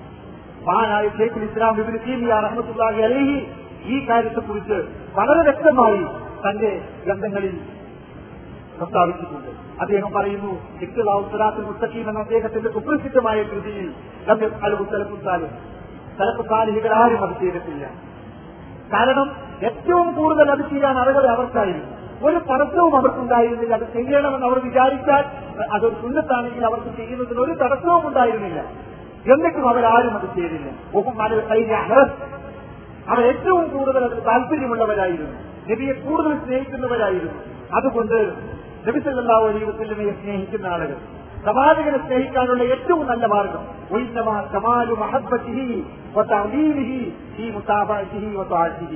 പ്രവാചകനോടുള്ള ഏറ്റവും വലിയ പൂർണ്ണമായ സ്നേഹം സ്ഥിതി ചെയ്യുന്നത് അദ്ദേഹത്തെ അനുധാവനം ചെയ്യുന്നതിലാണ്, മുതാബത്തിലും അദ്ദേഹത്തെ അനുസരിക്കുന്നതിലുമാണ്. ഒത്തിവായി അംഗിഹി ഒഹിയായി ഉന്നതി വാസ്യമെന്നുള്ളാഹിരൻ.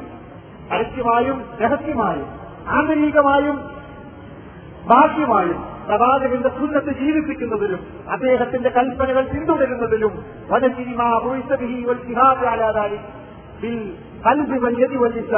നാവുകൊണ്ടും ഹൃദയം കൊണ്ടും മനസ്സുകൊണ്ടും ദൈവമാർഗത്തിൽ പ്രവാചകന്റെ മാർഗം സജീവമാക്കാൻ വേണ്ടി സമരം ചെയ്യുന്നതിലും അത് പ്രചരിപ്പിക്കുന്നതിലുമാണ് സത്യത്തിൽ പ്രവാചകനോടുള്ള സ്നേഹം പരിപൂർണമായി നിലകൊള്ളുന്നത്.